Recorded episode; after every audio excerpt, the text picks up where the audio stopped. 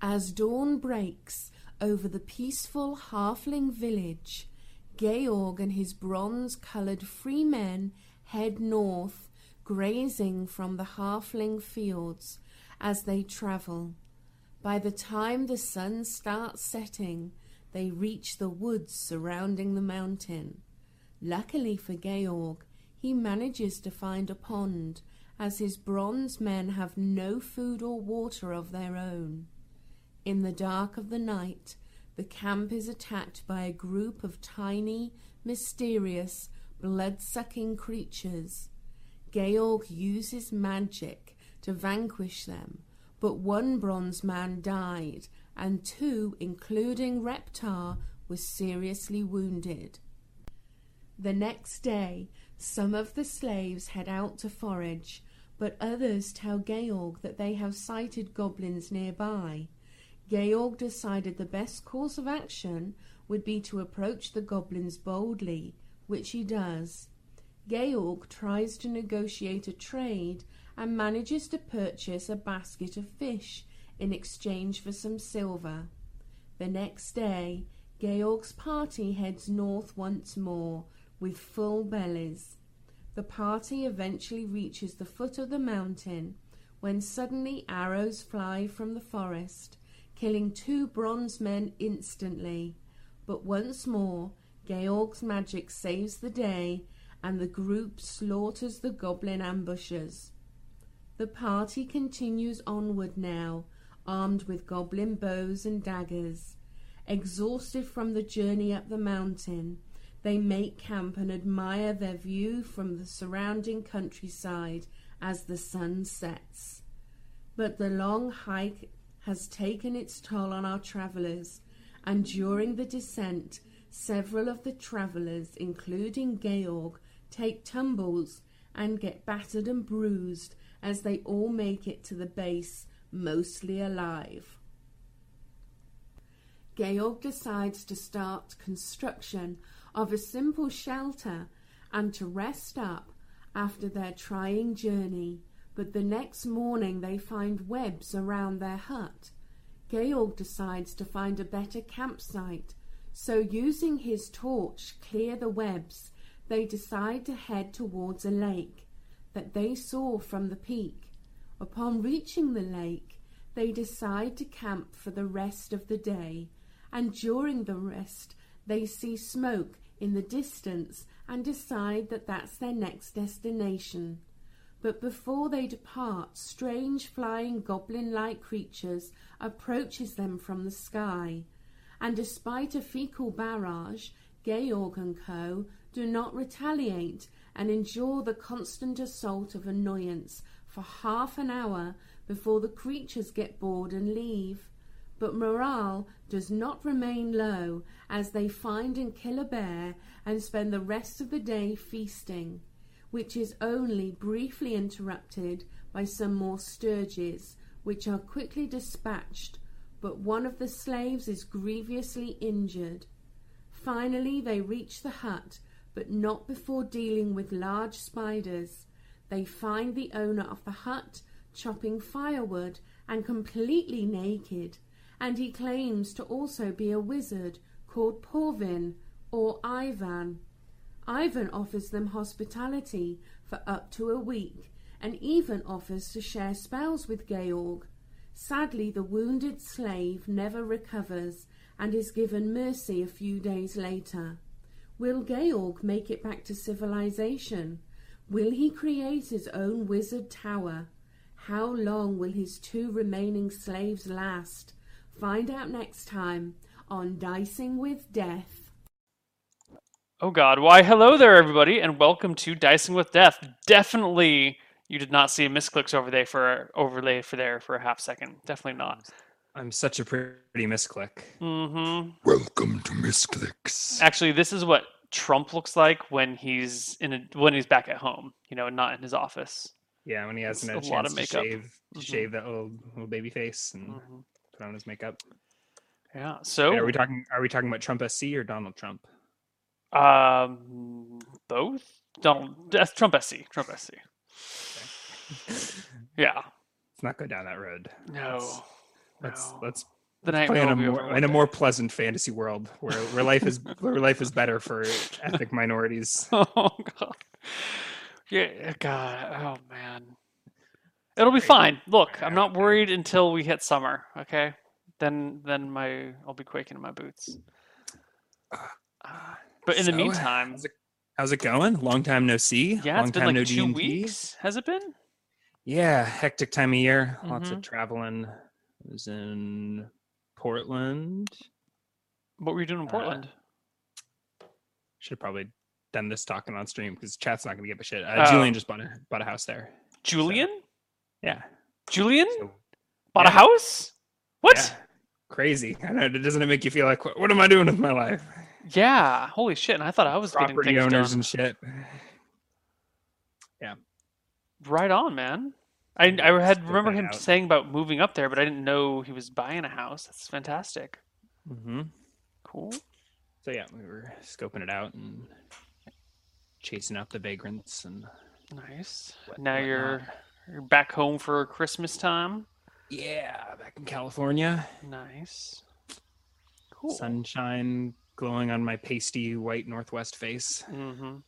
It's cold here in Vietnam.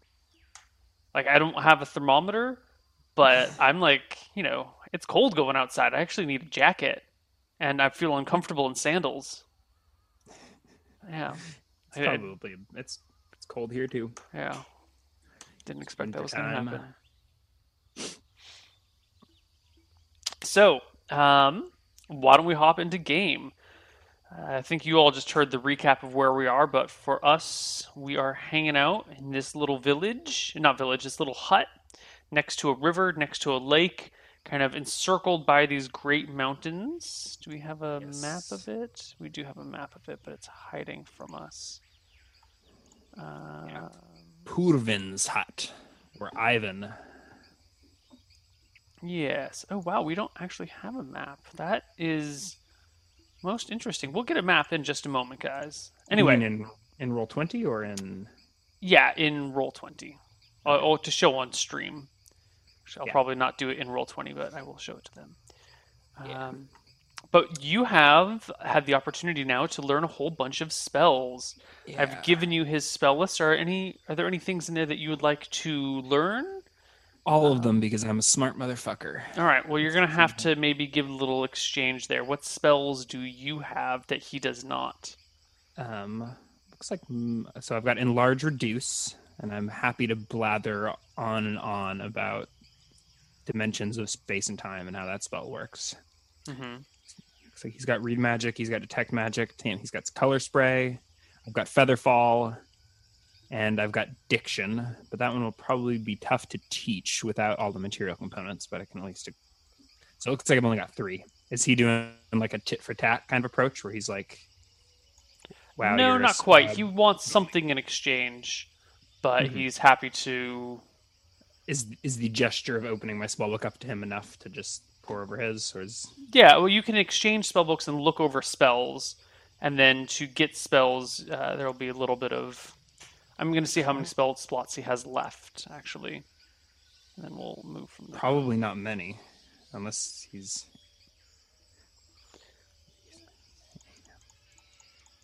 You have Enlarge, Reduce, Diction, and... what was it?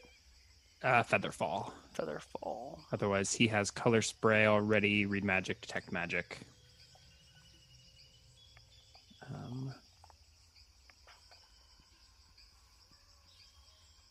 Okay. He peruses over your spellbook and does attempt to learn something out of it. All right, well... you see him muttering over the words to enlarge over and over again and trying to wrap his head around it. And for a few days, the two wizards are there, you know, mumbling over this spell and that spell and practicing the intonation and talking to each other about these things. Mm-hmm. Mm-hmm. What to start with? I think Identify is one that I want to have, so I'll do that one first. What's your int again? Ooh, 18, but I think because I'm a dimensionalist, I think I failed on identify. 18 gives me an 85 chance to learn spell, but I think it's, is it minus 15 for non-specialty? I believe it is. Unless identify, are there universal wizard spells, or is that not a thing? That is not a thing. Okay. So if we could identify, let's do comprehend languages, even though I already speak like 8. I do learn comprehend languages. Nice. Transcribe that into the book.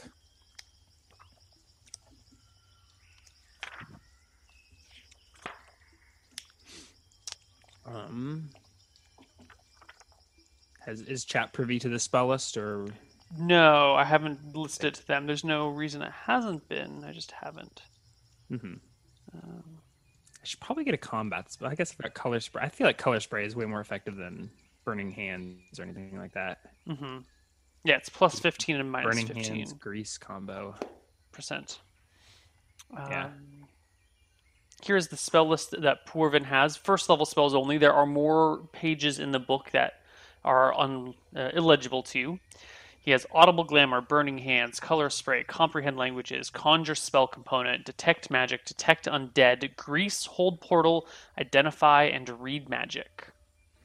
What is this Conjure Spell Components like? I think Georg comes across that and feels like it's cheating and is trying to figure out what's going on with that spell. Do you just like summon money out of thin air? No, you cannot summon money. There's a limit to how much. I think it has to be one GP or less. Must be commonly found in the area, such as a twig, feather, firefly, a bit of beeswax in a forest. They're underground, greater than 10 feet, blah, blah, blah. Mm-hmm. Cannot be man-made. Just any sort of like natural component that you might be able to find in nature. So there's no GP cost, but nothing man-made can be conjured. No, the spell cannot cause the appearance of components whose value exceeds 1 GP. Okay. Thus, it is impossible to summon gemstones, crystals, metals, pearls, etc. That sounds kind of like a waste. Yeah. But when you need that giant's hair for Fist of Stone or whatever it is, that's not a bad. You don't want to go knocking on a giant's door and asking him for his hair. Yeah. That seems like it could. Yeah, I maybe Ivan makes that point, and I'll try and roll on that one as well. What school are you opposed to? None. I'm a dimensionalist, which is one of the specialty ones. So I think. Right. I don't think I have any bard spells. I think I have like just the bonus torn dimension tagged spells and penalty to all others. I don't even know if there may have been like some weird high level things dealing with pocket dimensions, but we'll have to take another look later. Okay. So I learn conjure spell components.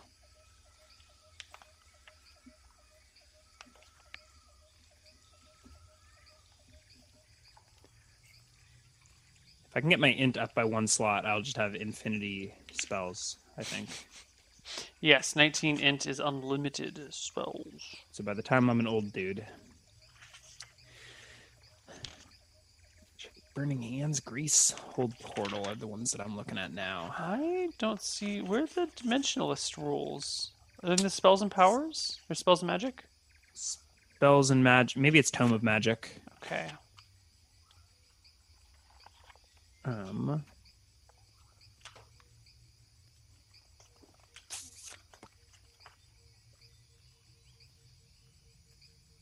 No, dimensionalist, page 19. Okay.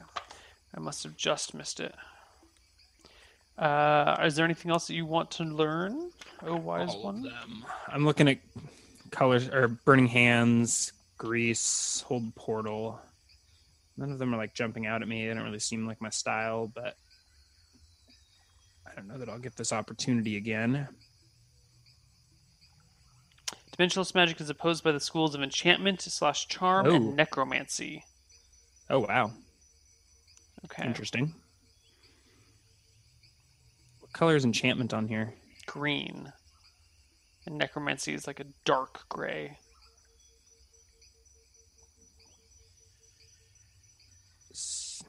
So... Do you have any of those spells? I don't think so. Okay, cool. cantrip. A cantrip is enchantment, or that's considered universal, right? Or not? There's a charm person, friends, suggestion, taunt. Yeah. I think cantrip is not. It's not universal. If you're opposed, do you have cantrip? No, I don't have cantrip, okay. But I'm surprised that that's an enchantment. Yeah, well, I think there are no universal spells, even detect magic. I guess if you're opposing divination, it only opposes greater divination, not lesser divination. So that's the lower divination spells are... I think the greater lesser is just for priests. But you can get... Anyone can get to divination spells up to 3rd level, right? I think that's just... Wait, I don't think so. I think they added a universal sphere in like one of the magic or... Tome of Magic, perhaps. What do we think? Let's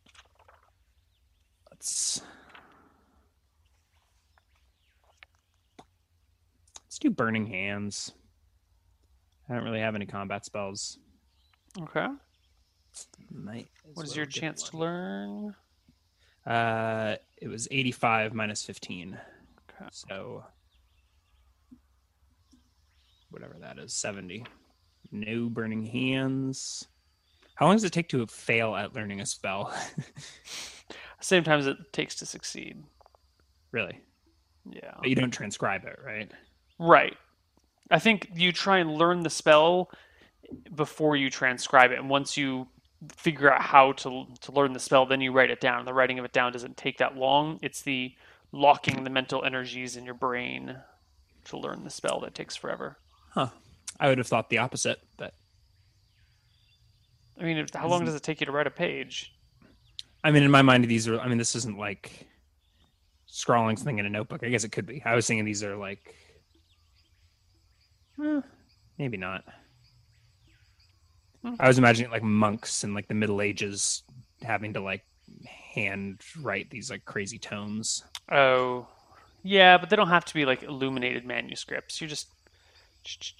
You can be a doctor with it, you know, scribble here, little markings there. I think that's why every wizard's spell book is a little bit different, you know? Yeah. Each spell takes its own set of pages, because for me, maybe I just need, like, this short description, but maybe you want a diagram and, like, you know, a little funny drawing on the side of a Sasquatch to help you remember how to pronounce blah, blah, blah, or whatever. Yeah.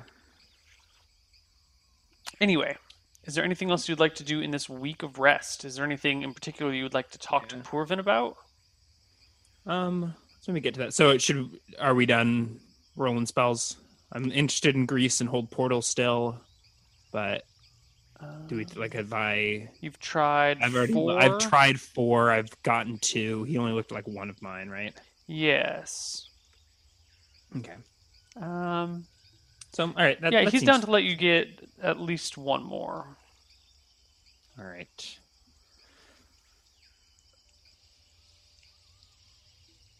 I'm not like super passionate about these spells, but I feel like with my int, there's no reason not to just start racking them in. Other than filling up space in spellbooks. That's true. But how many pages are in your spellbook? 100? I think something like that is what we usually go to. Yeah, if it's a traveling spellbook, it's 50 pages. If it's I have 8 spells. They're each what? D6 plus 1 pages per level or something. We haven't actually 0 to 5 plus 1 per level. So D6 minus 1 plus 1 per level. Okay. So D6. Why don't we... I guess let's go ahead and just make a calculation there. So I have 1, 2, 3, 4, 5, 6, 7, 8 spells. 8d6. Yeah. 32 pages. My spell book weighs 5 pounds. So is that a traveling spell book? Yes. So 32 out of 50 pages. All right, my book's getting full. And new spellbooks are expensive. Yeah. That's okay. You can if you buy a spellbook, you don't have to transcribe the spells into your new book. And if you steal one, you know. So you can get spellbooks off of the bodies of fallen wizards. Like this one standing just before you now, maybe. We're not there yet. Let's just yeah, I feel like that's good for now. Okay. I suppose I'm curious why Purvin's out here in the woods by himself. Do you bring it up with him? Yeah, I mean, it's at some points. Well, so Purvin, why have you chosen to leave society and come up here into this dangerous place? Society's so meddlesome. And where are your pants? Oh, pants! What a the society restricts us. They wrap these artificial boundaries and tell us what is okay to do and what is not okay to do. We're not wearing pants. Definitely not okay.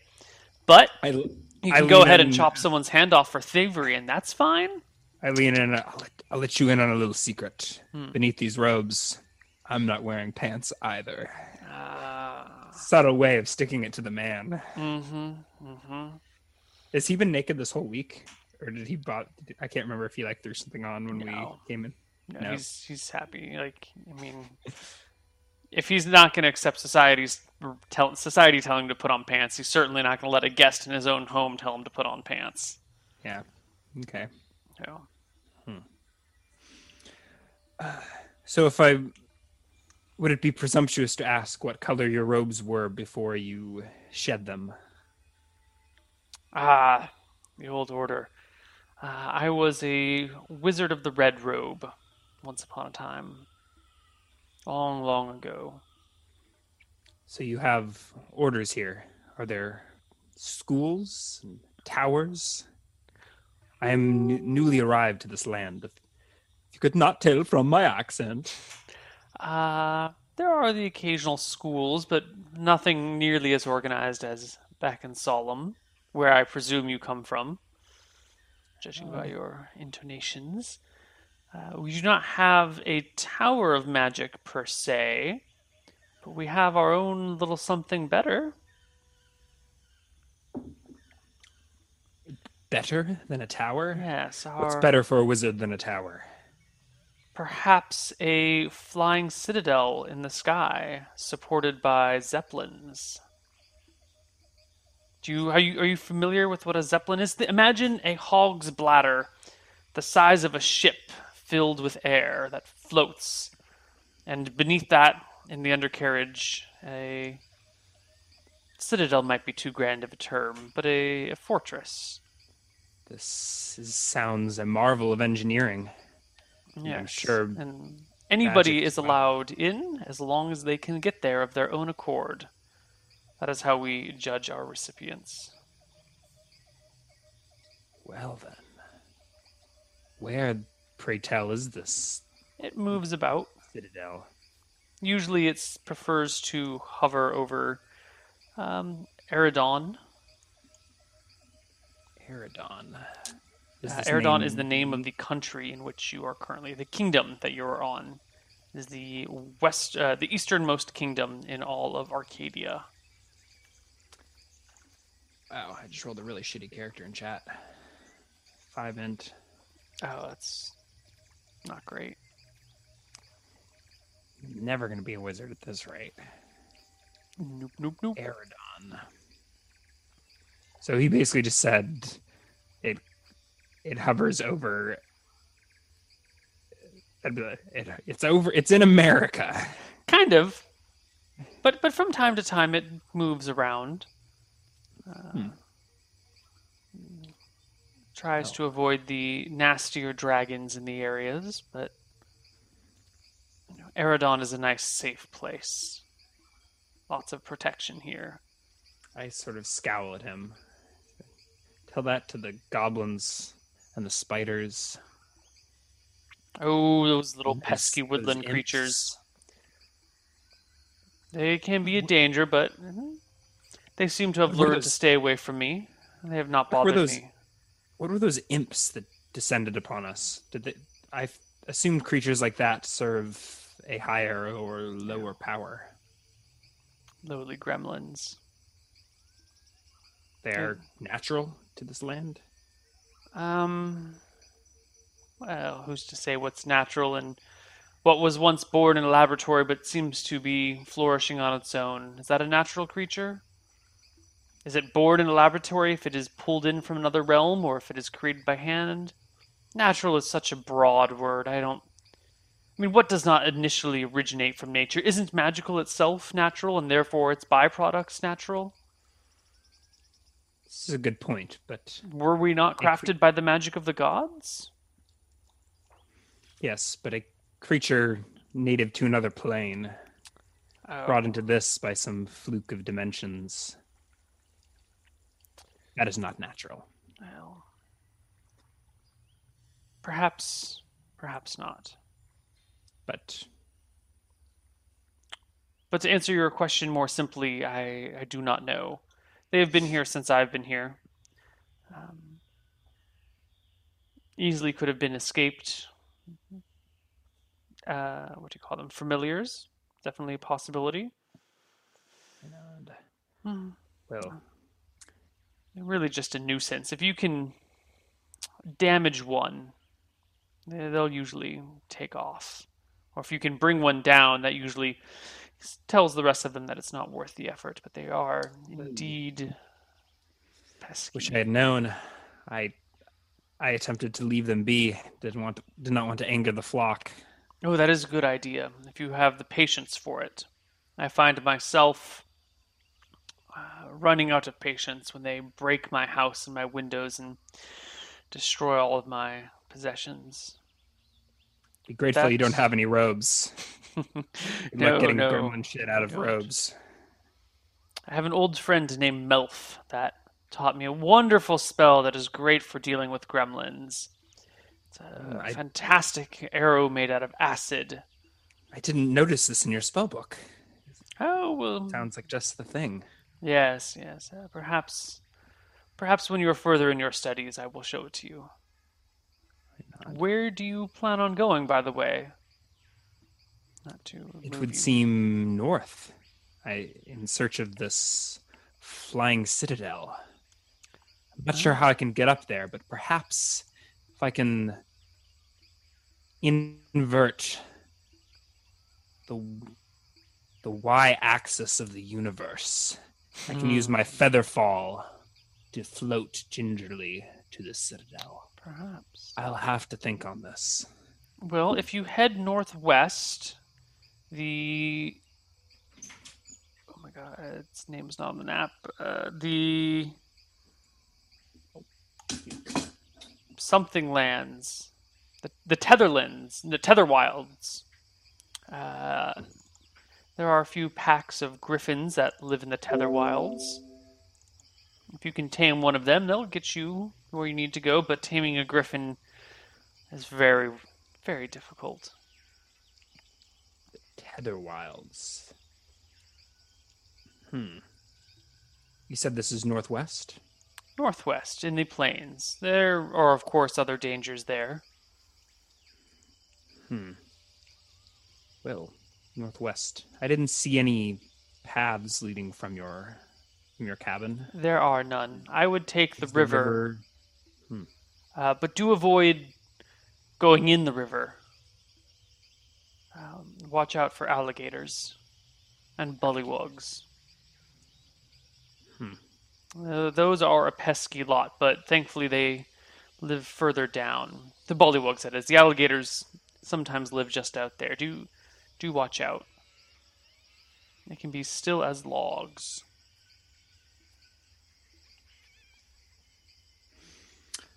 Okay, so I think after this week, I guess did anyone need to recover? I don't know. No, everyone rested. You're all at full HP. Yeah, so I didn't write down my slaves' HP because I don't own them and they're not on my character sheet. Reptar has 16 out of 16 and Orwell has 7 out of 7. Would you like me to write this down? As you don't have to. If you're keeping track, I'll keep track. It's just a matter of whether or not you want to keep track to know where they're at. Nah. I don't think Georg thinks along those lines. Okay. Now, perhaps if they were his constructs or summoned minions, it would be different, but... Of course. These are people. They're responsible for tracking their own character sheets. All right, so I think at the end of this week, I will bid adieu to Ivan. Ivan seemed to be what he preferred other wizards call him. Yes, yes. And I guess we'll start walking north along the river. Okay. Whoops.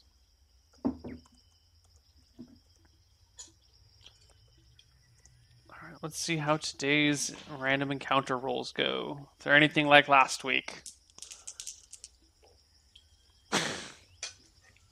I'm basically looking to avoid any drama until I can limp my way to level 2 or 3 or 4. So I think marching order will have Reptar in front, followed by me, followed by Orwell. A few feet in between us. We'll give the river maybe 10, 15, 20 feet or whatever. Steer clear of alligators. And follow it north. Okay.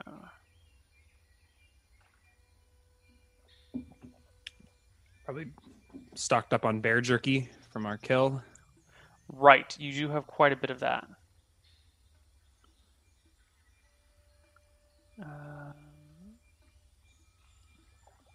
If I enlarge the bear meat and then cook it, does it shrink at the end of the spell duration? Or if I convert it from bear to bear jerky, does it... I think you don't have enough time for it to be made into jerky while enlarged. But I would say it shrinks up again. It's a great way to trick yourself into thinking you're full. For those of you on a diet.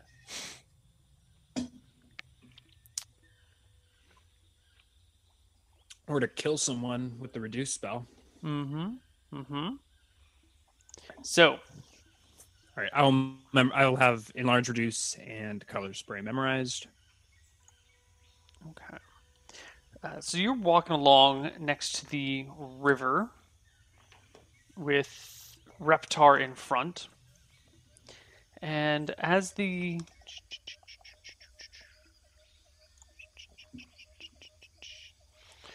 as the day goes on, you bump into a perhaps unpleasant friend.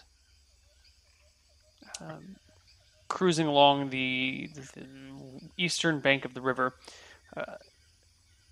what's his name? Reptar spots across the way a rather large and burly owl bear who is down by the bank of the river, getting a little bit of water. He stops the party and gestures across very quietly and goes, "Master, what is that creature? I've never seen such a thing." "An abomination. Many centuries ago, a dark, twisted wizard fused that together." My God. Through the beak of the bird. Is it as smart as a bear or as smart as a bird? Does it lay eggs? I don't know. But from what I've heard, just as angry as a bear. Eggs? That is an interesting question. We have deign not find out. Made short work of the last bear. I think we got lucky. Yeah, well, some of us got lucky. I don't think my... Oh. Yes, we as in the three of us.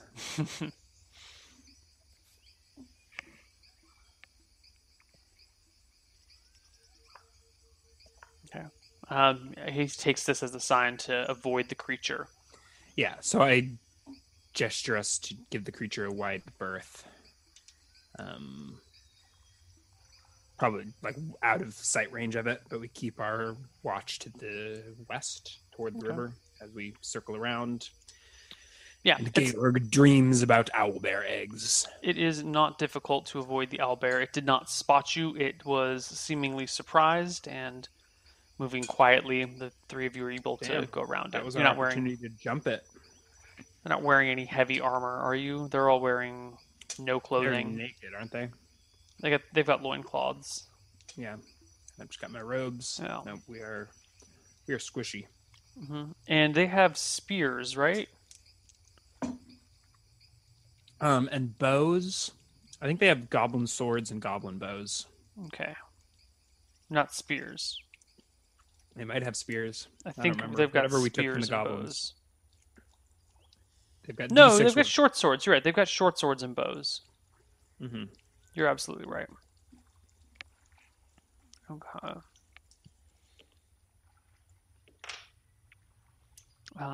That night, you guys settle down to... Actually, hold on. How far can you go in a day? You can walk 24 miles in a day, right? Yeah. Ish. I don't know if we can walk 24 miles in a day through the woods along the river, but... Yeah, it's going to be a little bit slower. So we might make it... I guess if we're following the river, we're never going to make it out of... I think if that crook where the river starts to turn east, if we reach that, I may start keeping an eye out for a crossing. I do have direction sense, so I will... Yeah. Always know which way is north. Yeah. So when the river starts to curve to the east, I may reconsider. So I don't know if we reach that point today. I just wanted to take a quick look at overland movement rates. I actually have been re-looking through the DMG, and I've forgotten how many wonderfully useful tools they have in here. It's a very dense book. Mm-hmm. It really is. So you can move 12 miles in a day through light forest. This is more medium forest, so I'm going to say you can move 8 miles a day through medium forest. But I guess you're by a river, which makes it a little bit easier. So let's go with 12. So you don't make it that far by the end of the day. You make it God knows how far. You still see mountains on either side of you, to the left and right. Okay. But you settle down to make camp that night. We build a fire, set watches. I'll take first watch, and then we can do Reptar Orwell. Okay.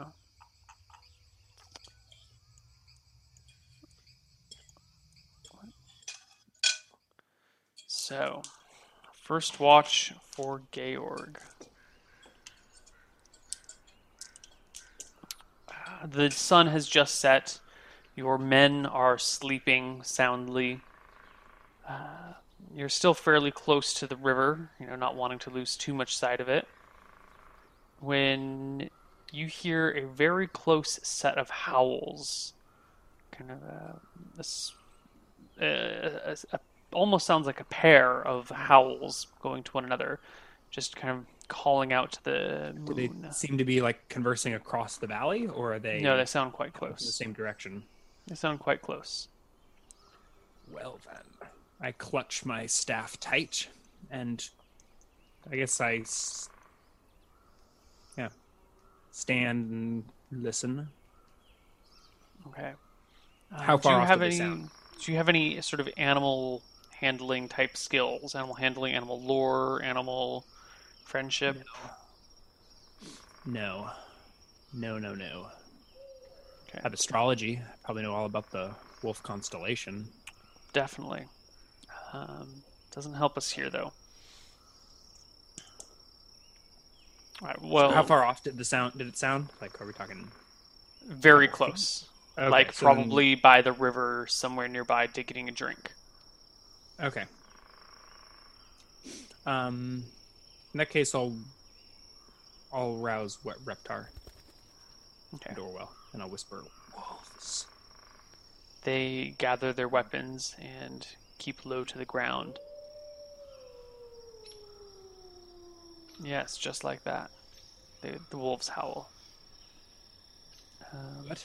Oh, there was maybe not at your attempt at the audio had a wolf howling at that moment. I don't have audio. It might be my browser. Oh, there we go. Jeez. Did you do something, or did I? You did something. Okay, whatever. All right. So you guys sit and wait. Before you know it, Georg. No, you're half elf, right? You got. I'm human. You're feudal. Okay.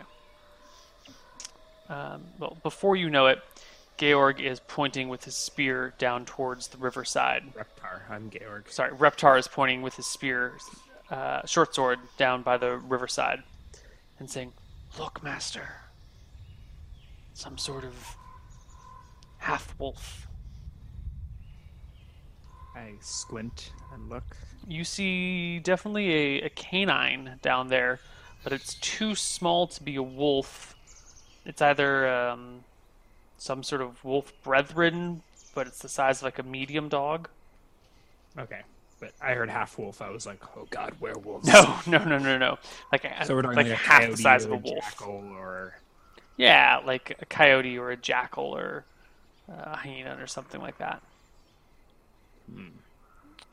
Georg is not familiar with the natural animals of this region, so you don't know what it is, but it's definitely some smallish canine.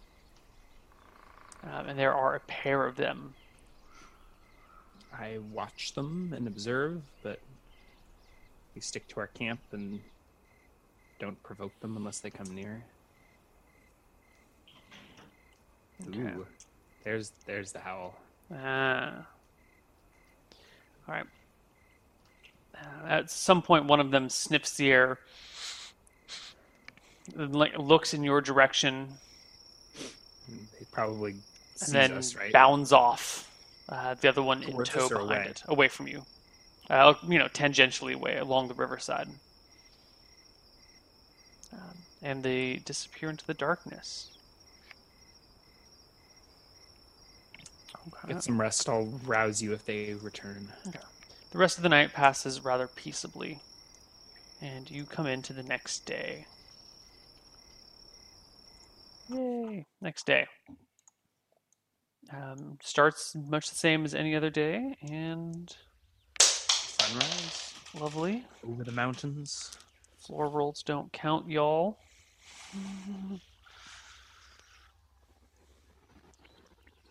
Uh-huh.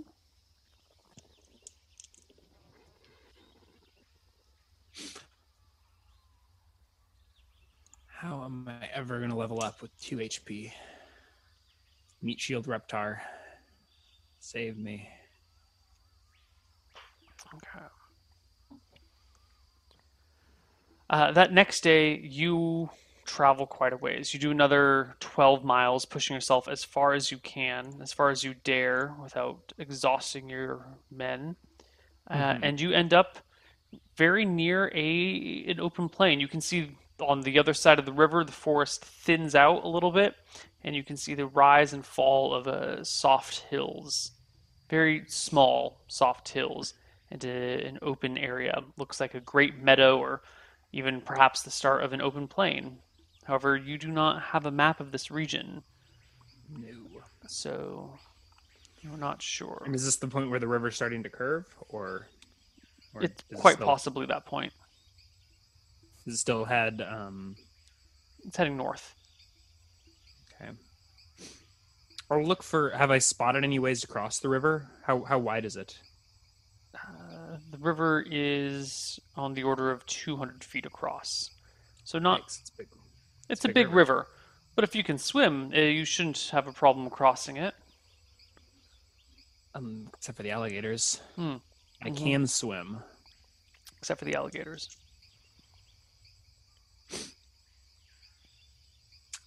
I'll turn to Reptar and Orwell. Can you boys swim? They shake their heads together. Only doggy paddle, says Orwell. Well, perhaps we need to find a better crossing. And we trek north.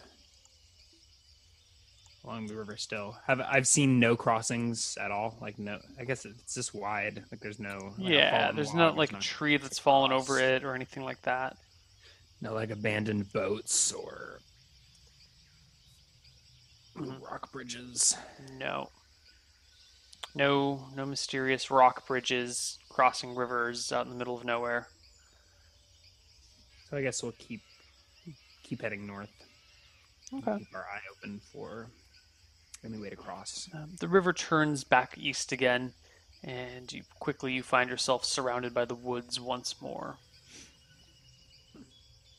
We're heading east, he said. Northeast, yeah.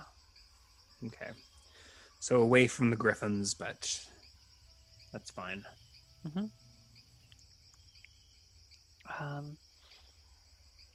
Yeah. Eventually you settle down for the night as the sun draws to a close. How much... You guys had a bunch of bear jerky, right? Yeah, that's about it. I don't have any other rations. And Ivan was able to feed you guys some, but you were pretty much out of bear rations by the end of the day today. Okay. You have a meager half meal each. Maybe towards sunset we'll poke around the woods and see if we can find any berries or anything, but I really have no skills that would be helpful in those regards. There's not much in the way of food.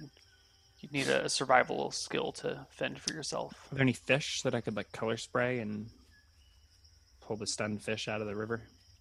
Give me a perception check when you come down towards the river. First, I'm looking for alligators. Of course. Although I'll stun an alligator and eat him. Is my perception 12? – 28. Ooh, that's quite nice. Where are my documents?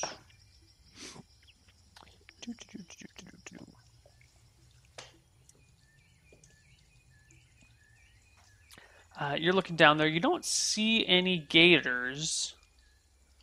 They don't seem to be anywhere. You could get down close enough to start poking around in the water itself for fish if you'd like. Yeah. All right. So if it looks clear, I'll walk down to the shore. Mm-hmm. It looks clear. Around. I look back to see how far... behind me, Reptar and Orwell are. It seems that they're gathering stones and sticks at the top of the bank. Because you have this river, and there's a slight, maybe like a 5-foot rise on either side of the river, where it looks like during the rainy season or the warm season in spring when snow melts or something, the river looks like it rises quite a bit, and now it's at a lower period. Mm-hmm. So there's a bit more of a bank. It's about a 5-foot incline over about 20 feet of space. So they're, 20 and 5, the hypotenuse of 25 up and over. Okay. So I carefully inspect. I mean, I rolled that perception check, so that was me scoping out the bank, convincing myself that it's safe, and then I will head down to the water shore. Okay. You get down to the water.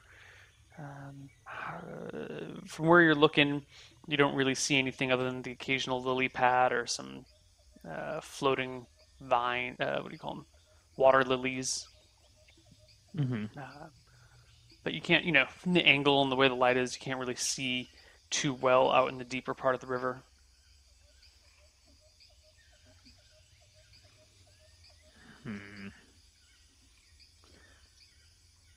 Once the torch is lit, is it burned up?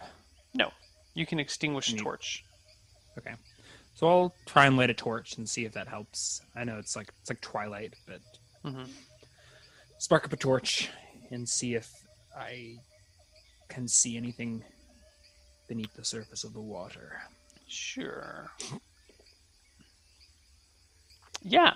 You see a rather large, lazy fish. There's kind of like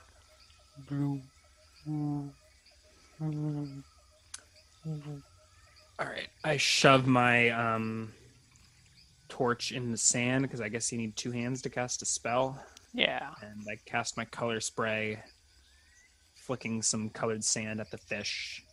5 by 20 by 20 foot wedge, and just stunning everything in the water.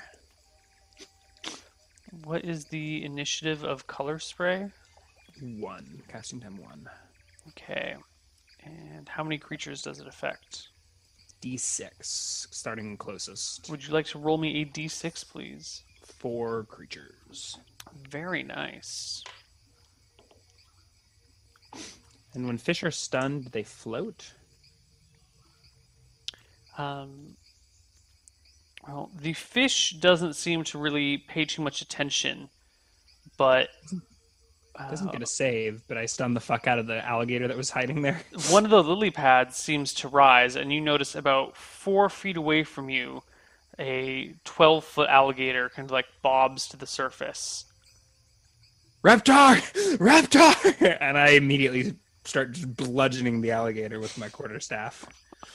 What is the duration of the stun? Holy shit. Yeah, it's good. I rolled initiative for you, and you beat him, which was good.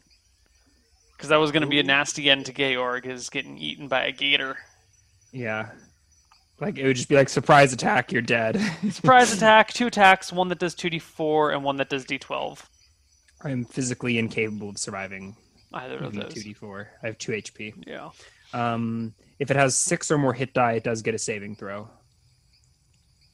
I hope it does. Okay. They're unconscious. Those for that are less than. So if it is, it's not 1 hit die. If it's 2 or 3 hit die, it is blinded for D4 rounds. If it is 4 or more hit die, it is stunned for 1 round.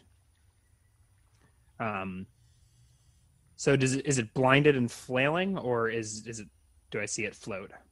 Oh, so it's only stunned if it has less than or equal to your hit dice, or if it has 3 or more than my hit dice. So if it's 2 or 3 hit die, it's blinded for D4 rounds. If it is 4 or more, it is stunned for 1 round. If it is less than or equal to, it is unconscious for 2d4. It's a 3 hit die creature. So in that case, it's not stunned. It's blinded. So I don't think I see it float. I think you see it thrash. Actually, that's what you see. Yeah. I misunderstood color spray. Interesting. Okay. So instead of bobbing to the surface, you just see this whoosh, as this tail whips out of the water, and these jaws start gaping. I pick up my torch and start running. Okay. Reptar and Orwell meet you halfway, swords drawn. Arrows! They follow their orders. Grab their bows. And can you roll me a D4. D4, yeah. Please. Yikes. One blinded for 1 round. Luckily, so I scramble up the bank. I think they're like on the top of the bank. Mm-hmm. I don't know if they get to it that blinded round or not. Yeah. Actually, I should roll for their surprise. No, they are not surprised. So they get to it they join combat that round, notch arrows. Orwell misses his first shot, but Reptar hits his for 3 points of damage, and then they both get second shots at the end of the round. Oh my god, Reptar, natural 20, you beast! So it's 4 arrows. Yeah, Reptar gets +1 for level, +4 because the creature is blinded and can't see.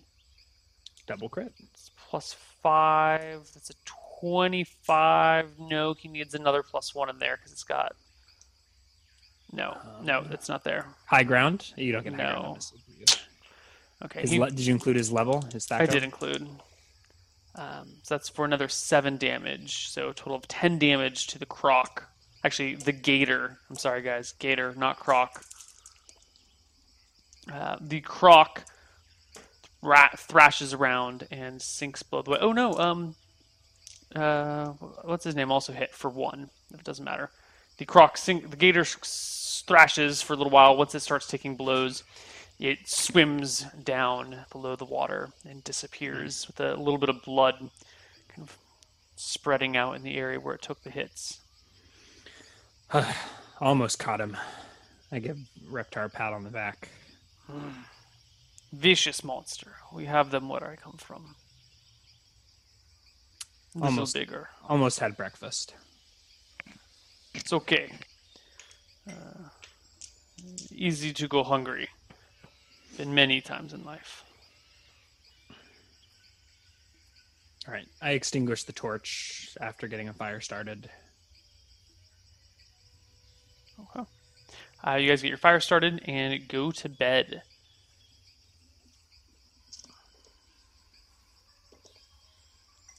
You are woken sometime in the early dawn to Orwell knocking you with Orwell shaking you awake and saying, Master, they're back. I sit up. The gators? No. The blood-sucking mosquitoes. Oh, fuck. And you can catch the...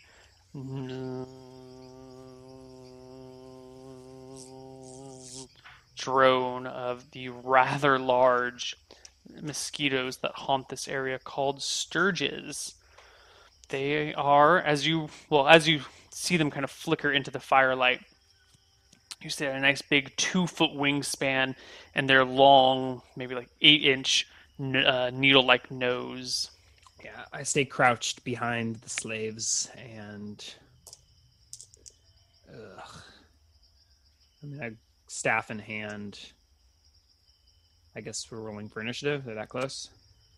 Yes, and they are coming towards your campground. Looks to be maybe a half dozen of them. God. Maybe more. Am I able to memorize a spell at this juncture? It takes 10 minutes per spell level to memorize a spell. Okay. But am I rested enough, or was my sleep interrupted?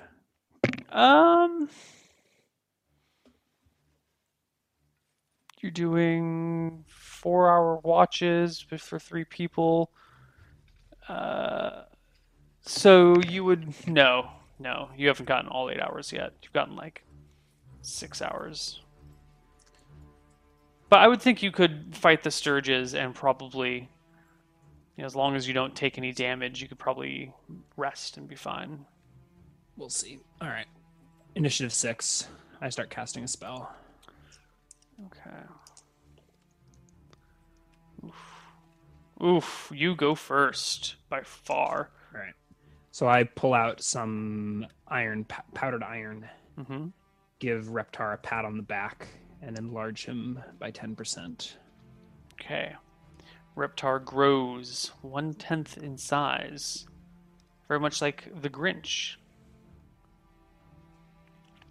I don't know why I made that connection. Reptar is not Grinch-like in the slightest, and Grinch's heart grows 2 times inside of his size, I believe. Well, I've got to get to level 10 for that to happen or something. Yeah. Anyway, the sturges come to close with you guys, and the boys have their attacks readied for whatever comes at them. They get their first attacks. I'm crouching between the slaves next to the fire, hoping to avoid notice of the sturges. Okay. Get them, Reptar, you're huge! The guys lash out with their swords, missing the sturges before them. One of the sturges comes right at you and gets its arms and legs stuck onto you, but its big pincer-like needle comes past and misses over you. You can knock it away with a staff. However, 2 come after Reptar because he is so big and juicy now. One of them lands on him, critically digging his needle-like nose into Reptar's shoulder. Reptar cries in pain as he takes 3 points of damage and makes a saving throw versus death, which he fails miserably. Thankfully, the severity is unimportant. He's still a medium-sized creature, right? Yeah, he's medium. These are small, but it failed its save versus death. Or it rolled a 1 on its severity, so no effects. Okay. And it again? No. Orwell gets two coming at him. One hits for 3 damage as well. Your team is not looking super fantastic. And you notice a few others just buzzing around, loitering. Initiative.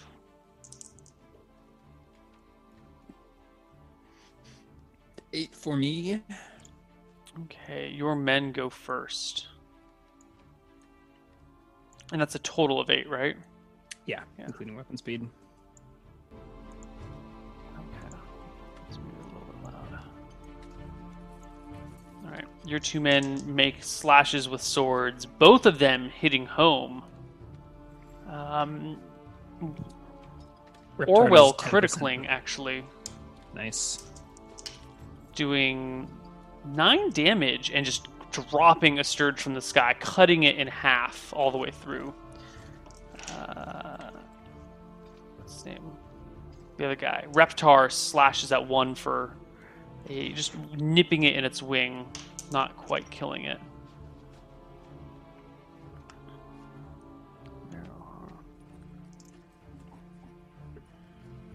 Am I next? You are next indeed. Whack. So that sturge that got tangled up in my robes, I just shove it away and then you critical the sturge. Send it reeling into the fire for 6 points of damage. Unless that was... Very nice. The sturge tumbles through the sky, lands on the ground, twitches a little bit, gets up. Gets up and starts to buzz away. But it definitely buzzes. It's not dead, but it does go away. Death. Saving throw versus death? Oh, good call. Very good call. That's a fail. Your staff is size large? Yeah. And it is size small, so you should roll 2d8 for severity. 2d... Oh, yeah. Yeah, you're going to wreck it, probably. Location 2. I don't have any of my books with me. I have a book somewhere. I don't know where I put it. Well, it's here. I know it's here. I can feel it. There it is.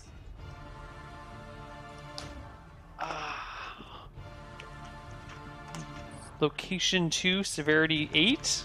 Yes. Bludgeoning versus animal. Location 2 is legs and wings 8. Is hip broken. Minor attack, no movement, -2 penalty to attack. Wing hit forces crash landing. So yeah, it crashes into the ground, twitches its wings. You almost buzzes, but you notice one of the wings isn't really moving very well. And it just kind of twitches on the ground over and over again. It is most decidedly out of combat. Great. And I crouch down behind Reptar. Okay. My back to Reptar. Making as low profile as I can, staff in hand. 2 come after Reptar again. One of them flying by so poorly as to expose itself to an attack of opportunity, which is a hit. Mm-hmm. For 6 points of damage, Reptar just runs it through all the way. And 2 go after Orwell. No, they both hit, actually. One of them catches Orwell from the front, the other catches Orwell from the back. Their long, needle-like noses piercing into him. doing 4 points of damage.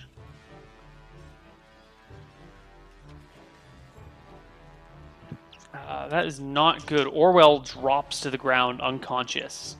As the surges hold over him. But he had 9 HP? Was that... He had 7. Oh. He's at 0 exactly. The surge that was on his back gets knocked off but comes around and sticks back in, and the 2 of them sit on his body. There's 2 on him? Sucking him dry. God damn it. Next round? Next round. 12 for me. Okay. If Reptar hasn't noticed, I'll shout, Orwell's down. Reptar says, I've got it. Let me deal with this guy first.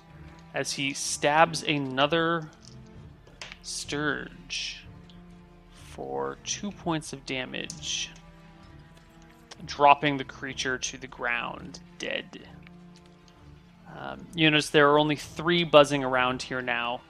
One that had come after you recently, kind of like flown and buzzed in your direction, but not really did too much, and the two that are on Sturge. The two that are on Sturge each drain another D3 HP from him. Like mixing up the names like crazy. Am I? Orwell. Sturges are on Orwell. God, and Georg is me, not a slave. It's been a long day, guys. I was messing up crocodiles and alligators and Sturges and Orwells and Georgs and you got Star Wars in your mind. I can't think of anything other than Star Wars, really. It's not true. But I did get to see it this morning. We won't talk about it, don't worry. Orwell drains another 2 HP this round, looking even paler. They go before me? Yeah, they go very first. And then Reptar goes, getting back attack on one of them, stabbing through it for 2 points of damage. It lives. Wait, is he getting more than one attack? No, he gets one attack per round. Okay. Your turn. Ooh! And there's probably a +2 for back attack. Yes. I don't think that's gonna be double crit though. Really? Yes, you do. They have at most 12 AC. All right, 8 damage. Do I need to roll crits? No. You break the creature.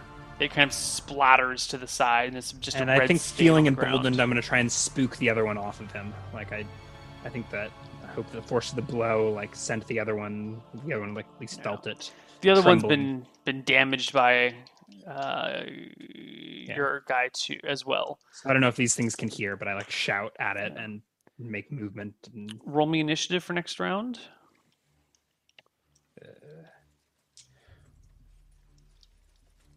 Eleven. Okay. Reptar and the remaining Sturge go at the same time. Sturge takes off, which gives Reptar an attack of opportunity, so he gets 2 attacks against it, one of which is a hit. Do I get an attack of opportunity? You do. He wounds the creature but does not kill it. Your staff... And I finish the job. 6 points of damage. Crashes it and splatters it around. The sole remaining undamaged Sturge that's just kind of been buzzing in the area, takes off. The one that whose wings broke. I walk over to the one with the broken wing, and I just... It's buzzing near the campfire until you end its days. And then I rush over to Orwell. Is he bleeding out, or like these wounds don't bleed? They're like these wounds don't bleed. There's not an antiseptic, but an astringent, something.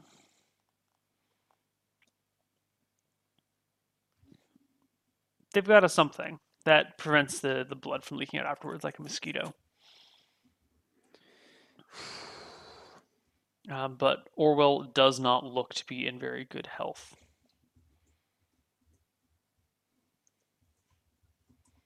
And with that, why don't we go to our first break, and we will figure out the fate of Orwell and the direction of the party in just a few minutes. See you guys on the other side. Bye-bye.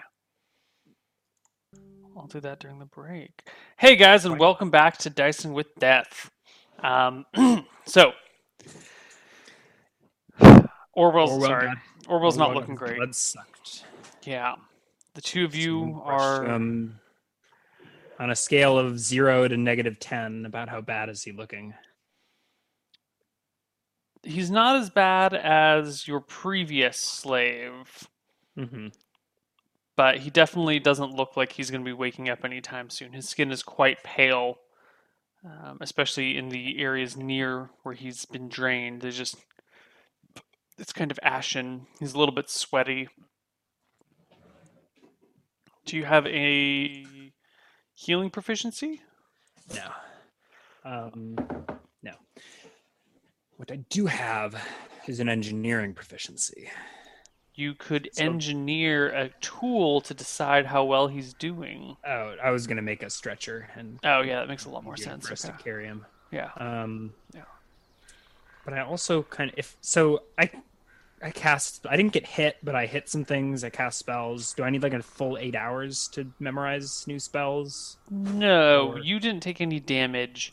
No. So if you can get a few hours of sleep, you can cast... You can rememorize spells. All right. It's still early, Reptar. Perhaps let us rest a few more hours, and we will figure out what to do when I awaken. He takes watch. Keep an eye on Orwell, and yes. Yeah. He takes watch without much complaining, and the rest of the night passes uneventfully. All right. You guys wake up the next morning. Yeah. I'll wake up, memorize, enlarge, reduce, and color spray again. Nice. I go to boring wizard. And then I assume that Orwell looks much the same. Yeah. All right. And then I will go about putting together some sort of gurney or stretcher. Give me a engineering check. You don't need an engineering check for a stretcher. Do you have rope? I don't, so I'm going to need to make some rope. I'll roll an engineering check. Yeah, that's going to take time. Some binds and stuff. Mm-hmm. Give me that engineering check. I could have memorized conjure spell components and just pretended that the rope is a spell component, right? Nothing man-made. Okay, well then some binds. Let's see what your... Oh, it's beautiful. I think I don't even use rope. I like find a way to like interweave the sticks together so that they just like support each other. Yeah. It's the most beautiful stretcher you've ever seen. You know that... Not the most beautiful, but highly functional and put together very quickly. That basket weaving elective you took at wizardry school, it's really paying off right now. You make this great little stretcher. You toss Orwell on it. Everything's hunky-dory. I think Reptar takes the point, and we got Orwell suspended between us. Today is a little bit of a harder day. You guys don't have any food, and while Reptar seems like he's okay without that, you're eat sturges. Hmm? I was thinking about eating sturges for breakfast, actually. Do you want to try eating a sturge? I think I'm going to roast one over the coals. Is it cannibalism if you eat a sturge who is drinking a person's blood? Yeah, I try and get one that does not have blood in it. So just like roast sturge legs. Okay, the sturge legs are pretty thin. There's not much meat on them. They're like little, just like in little insect wings. Try to avoid the blood sack, but I mean, insects are good protein. Yeah? Okay. Give me a grub skill. Yeah. I think this is where grub skill really comes into play, is eating blood-sucking insects. So am I unable to eat it, or am I unable to prepare it in a satisfactory fashion? It tastes about as good as crickets when you don't cover them in butter and garlic and fry them. So it's weird. Well, have you seen Snowpiercer? Those were roaches, right? Cockroaches. Yeah.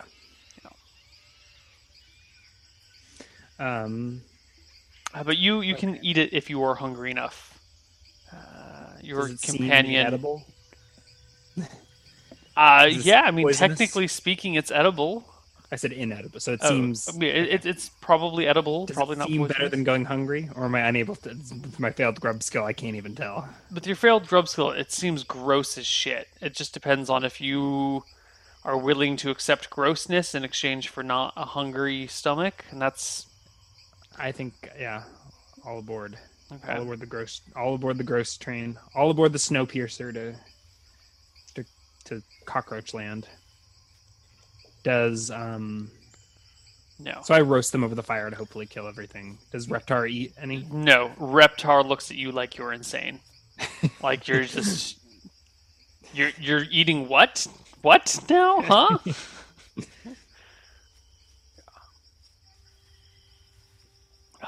But you make a meal for yourself and continue on the day. What do wizards do with their quarterstaffs when they're casting spells? Lean it against your shoulder, or maybe with some spells you can cast holding the quarterstaff in one hand.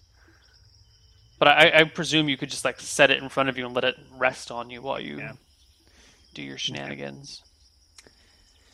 All right, I think my quarterstaff is on the stretcher. Okay.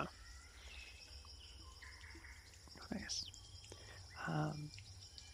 You continue along the river, staying far enough away to keep clear of any alligators, I presume. Yeah. No one likes a gator. They're not as... Oh, actually... Hold on.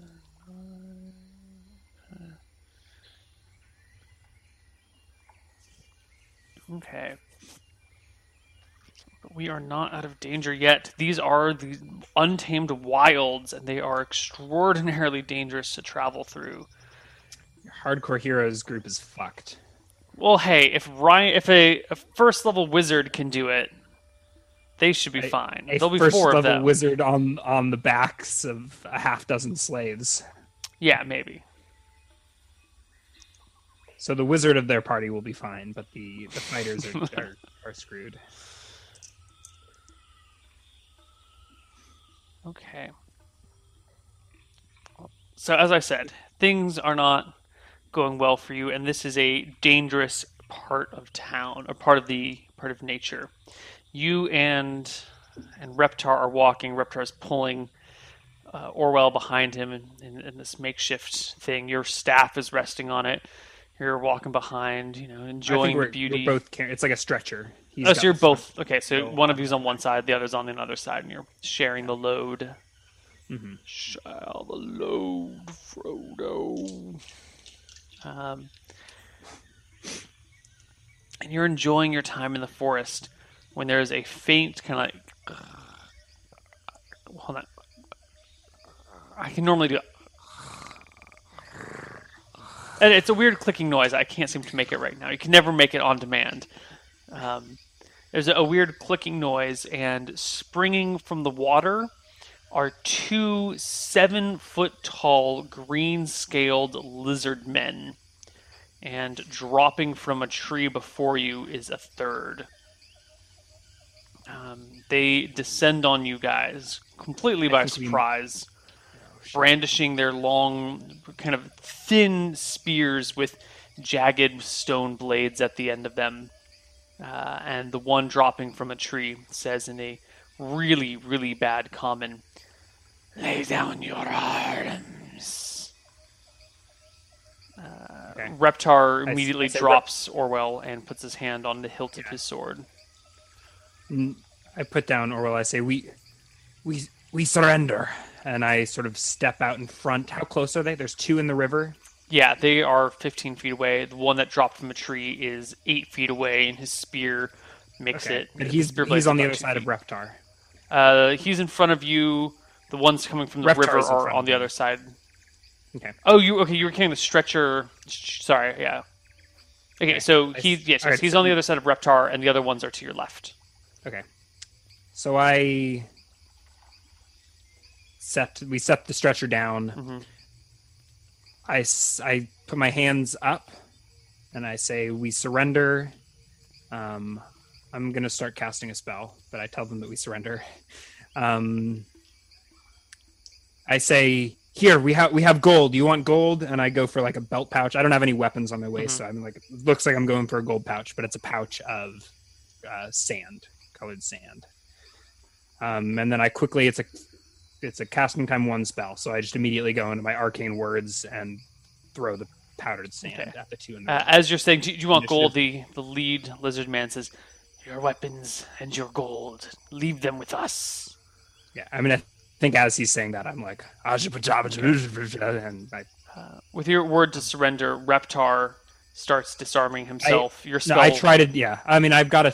I cast the spell first, but like immediately after, I will shout like sword and get him. But okay, should we roll initiative? You take them both by surprise. You take all three of them by surprise. I mean, so no need to roll initiative. Your spell goes off. However, okay. The only way to hit all three of them is to also hit Reptar in the process.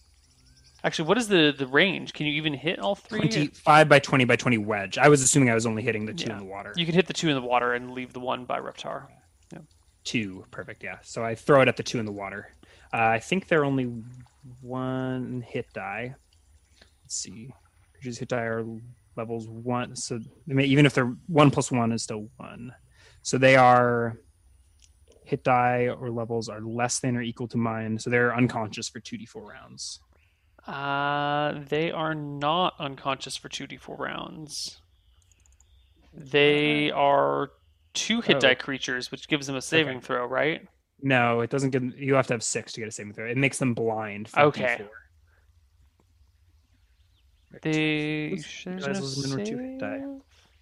Those with levels 1 or 2 greater than the wizard are blinded for d4.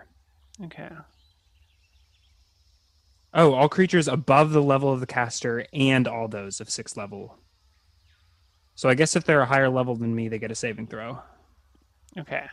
All of those? Yes. That's what I was reading. Okay. All right. So these colors spray out broadly. The lizardmen shriek and raise a hand to block their face. At this point, like after I spew these colors, I shout, "Reptar, sword!" And initiative. Do they look blinded? Can I tell yet?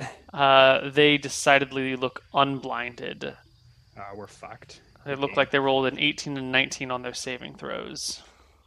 Hello, my secretling. All right. Just ruining our Dungeons and Dragons game. But those saving throws ruin my Dungeons and Dragons game.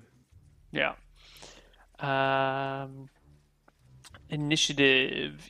You have 11. You're going to go dead last. No, you're going to tie with Reptar. Mm-hmm.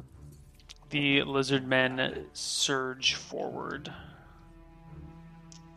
One in the front and one coming up the side go after Reptar, and they spear him for a combined 6 points of damage. Reptar cries out in pain and is badly wounded. A third comes to you with a stab and a miss.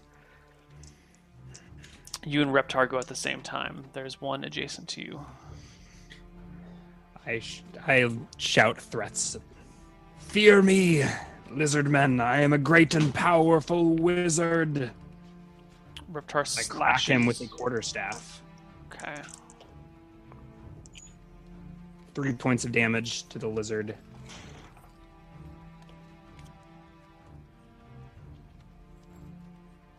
Okay. You whap yours for 3. Run while you can. Reptar stabs his for 3 as well. That's the one that came up from the river that it went after him. And it does not look happy or healthy. All right. Initiative? Yes. Ah, shit. 8. I hope they have big spears. Big spears. They have normal spears. Reptar goes first, slashing again at the wounded one. With a miss, your turn.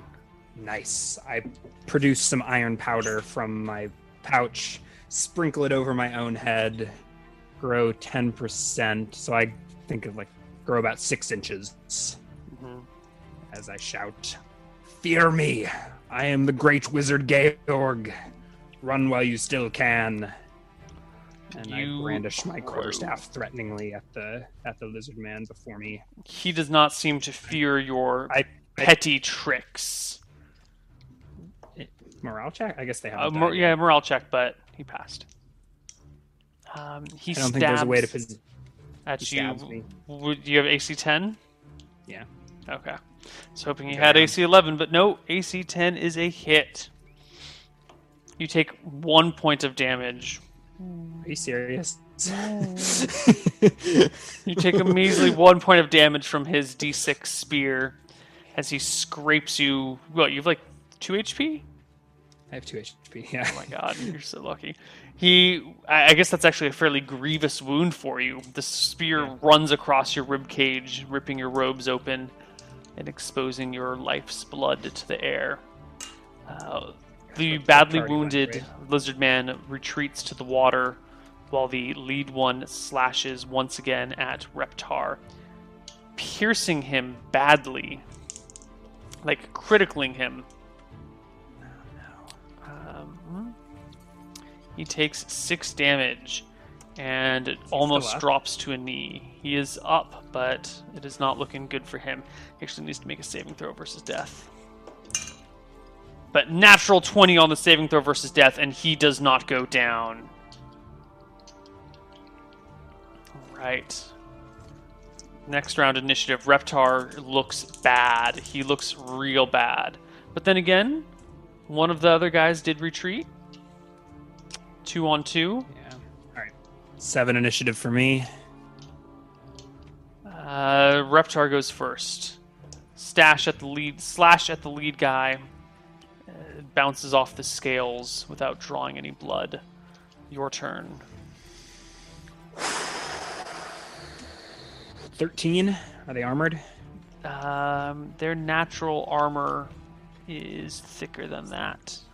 Does the embankment of the river give me high ground? No, because they're 7 feet tall. So am I, almost. Yeah, but no, there's no bonus on that. A swing and a miss. Oh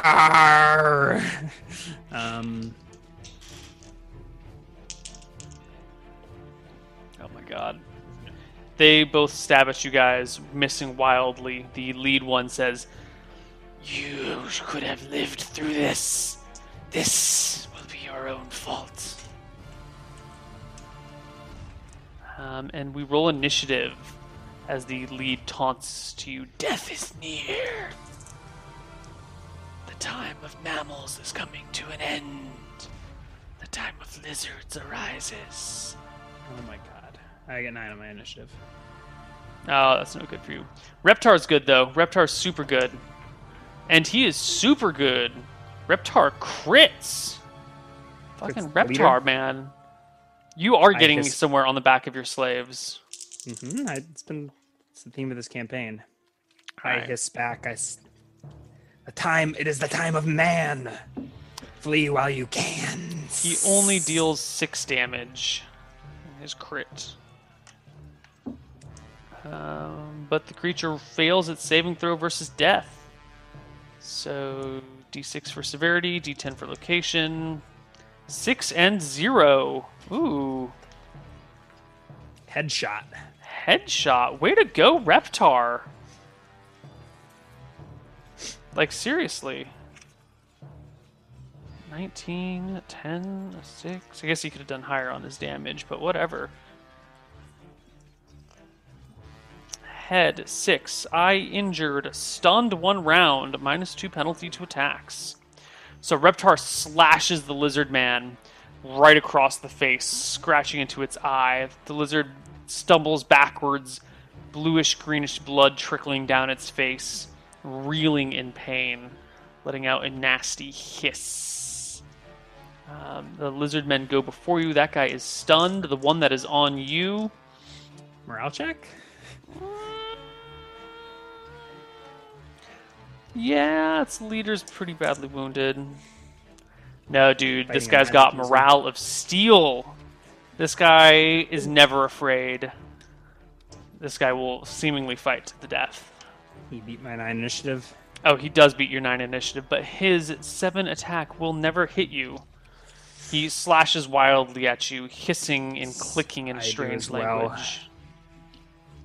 Okay. Initiative. God, I can't catch a break. Reptar descends upon the leader, rolling another 19, but with the +4 for the leader being stunned, It is a 23. Holy shit. 24 including his own level, which is just one away from a crit. A double crit. That doesn't matter. He's screwed. No, he only does 3 damage. The leader lives. Are you serious? I'm serious. But he fails another saving throw versus death. Gets hit in the head again for 5. Dungeons and Dragons, guys. Anything can happen. Weird fucking combos today. Combo breaker. Snout struck. Minor bleeding. Monster must save versus death or retreat for 1 round. Does he pass or? No, he fails. The lizard man gets hit on the nose badly. Critically hit on the nose. Critically hit in the face. And it just freaks out and starts writhing backwards, hissing an order to its companion, who also withdraws that round back towards the water. They withdraw or do they run? They withdraw very carefully. Reptar is barely standing as they retreat and disappear from sight. He drops to a knee in pain. There will be time for rest later. Quickly, Reptar. Grab Orwell. Let's run. We move slow with him. Leave him behind.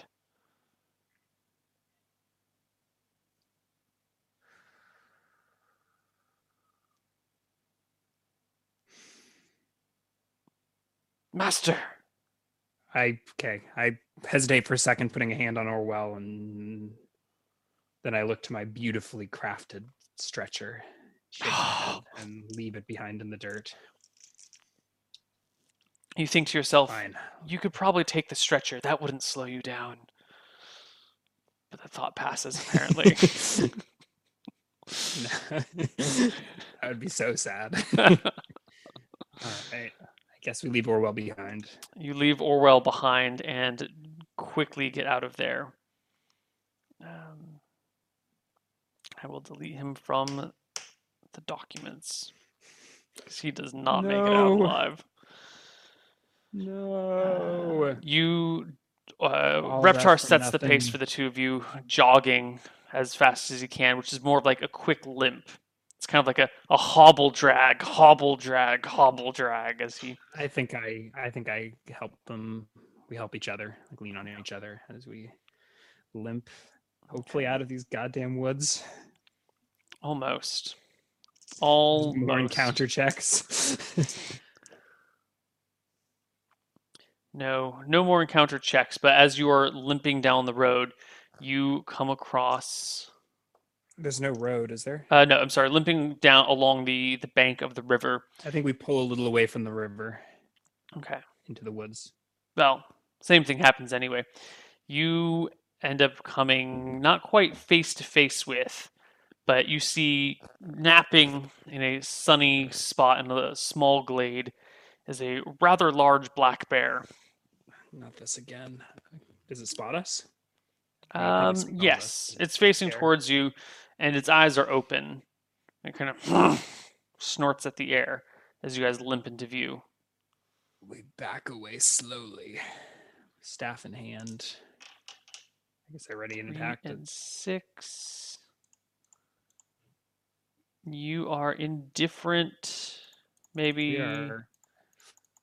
Friendly? Can I be friendly to this bear? No, I don't think you're friendly. I think you're fairly indifferent to the bear. There's some food back there. There's some lizard men for you to eat. Definitely not threatening or hostile. So the bear kind of snorts at you, looks at you, rolls over. So it's not like it's a cat hovering. Kind of watches you for a moment as you take your time and move around it. By the end of the day, you're exhausted. Both of you are covered in blood. Most of it Reptar's, some of it yours.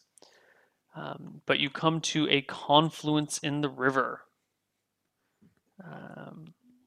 And just a few moments beyond that, you see the lights of a small town kind of cropping up in the twilight of the night, of the evening sky. Look, people, we're saved. pointing to the lights in the village. As we limp down the hill out of the woods. Yes, you limp down along the river. It seems that you have two rather large rivers coming together. Yours, the smaller of the two, around here, it's about 120 feet wide. The other one's about 200 feet wide. And as they merge, they form like a 250-foot river. That seems to be much deeper than the one you're currently in. It empties into the ocean. So I guess... Yeah, it empties into the ocean quite quickly, actually. There's only maybe about a half mile between where they merge and where they empty. What time of day is it? It is nighttime. By the time you're actually... on this riverbank, looking across to see the house, the buildings, the sun has set. Is there? So the town is across the river. Yes, the town is across the river.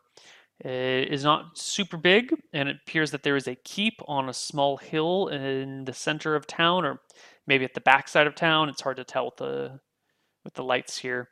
Yeah. Is there any way to cross the river? There's like no way to cross, but you do see that there is a small pier and what looks to be like a little harbor protected by a mound of rocks that has been, or like a line of rocks that is stretched out into the ocean. There's no docks on the river, but there are docks on the ocean. On our side of the river or on the far side? No docks on any side of the river. Oh, the town's on the opposite side of the river, and the docks are in the ocean on the opposite side of the river.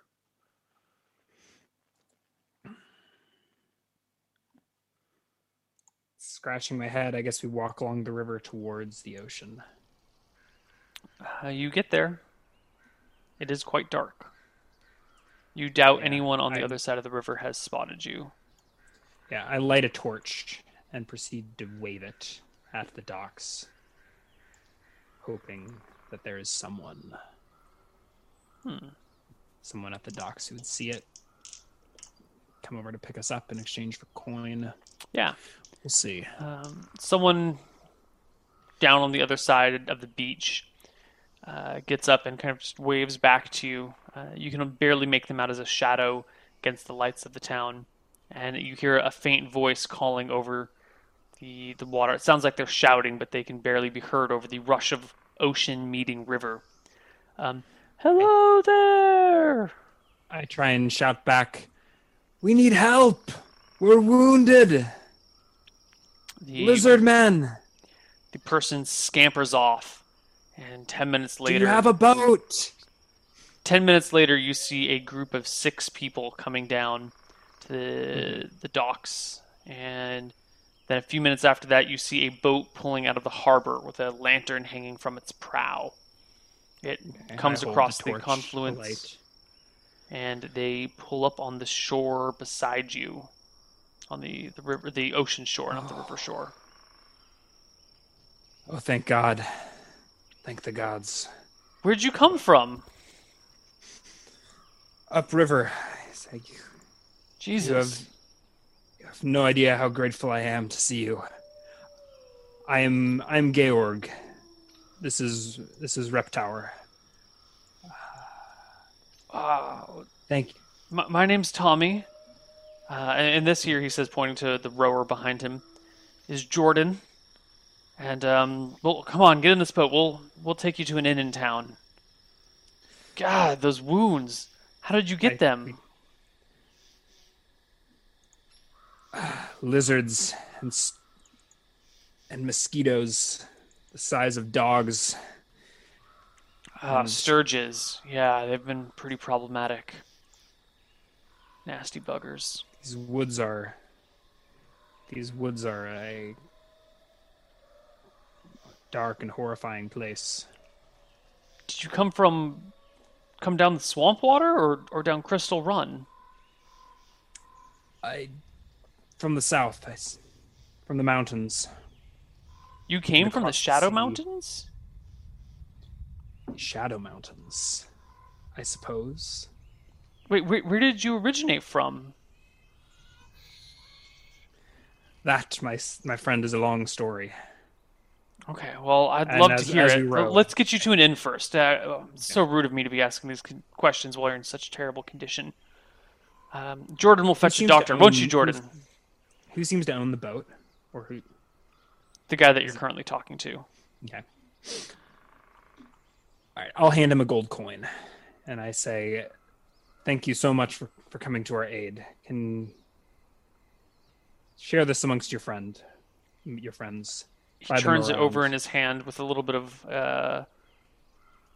it looks to be more of astonishment and goes, thank you. That's not necessary, but thank you. Definitely. Well, here, let me get you. Let's take you. He mumbles to himself a little bit and goes, yeah, I guess. I imagine my coins are strange. These are probably coins minted across the sea, would be my guess. I think this is my starting gold. Yes. Here, we'll take you to the Storybook. That's a nicer place. I think it'll be fine for you. And he, after he gets you into the harbor, you know, see small crowd of other people have run over to see what's going on, and they help. Kind of, you know, two of them take Reptar. One of them helps you, and they walk you uphill a little bit up the stone pathway to a town square where there seems to be a large fountain in the middle, with various shops all aside. And on the north side of this town square is a two-story inn made out of what looks to be lumber and stone in a kind of mixed pattern. Yeah. You come down into the common room to the lobby, I should say, and there's a night watchman who's just... Can't be that. It's probably just a few hours after dark, so... Right? Yeah. So is there still stuff going on in the common room of the inn? No, the common room is actually quite small. There's just a hearth and a couple of chairs and like a reclining couch. There's no one here. There's no bar. It doesn't look like there's any sort of drink service or, the common room is really pretty tiny. It's more like a waiting room than anything else. Okay. Well, the innkeeper gets up and looks over you guys and says, No. You can clean them up somewhere else. I don't want any fresh bloodstains on my sheets. I give him just the dirtiest of looks. Did this seem like the only inn in town? The only inn in the square? It looked like the only inn in the square, but the way that the men were talking, it sounds like there's other inns around. I think I just scowl at him for a moment. I've already forgot it. Jordan? Is Jordan still? No, it was Jordan, and Jordan ran off to get a doctor. I've already forgotten the other guy's name. Jordan and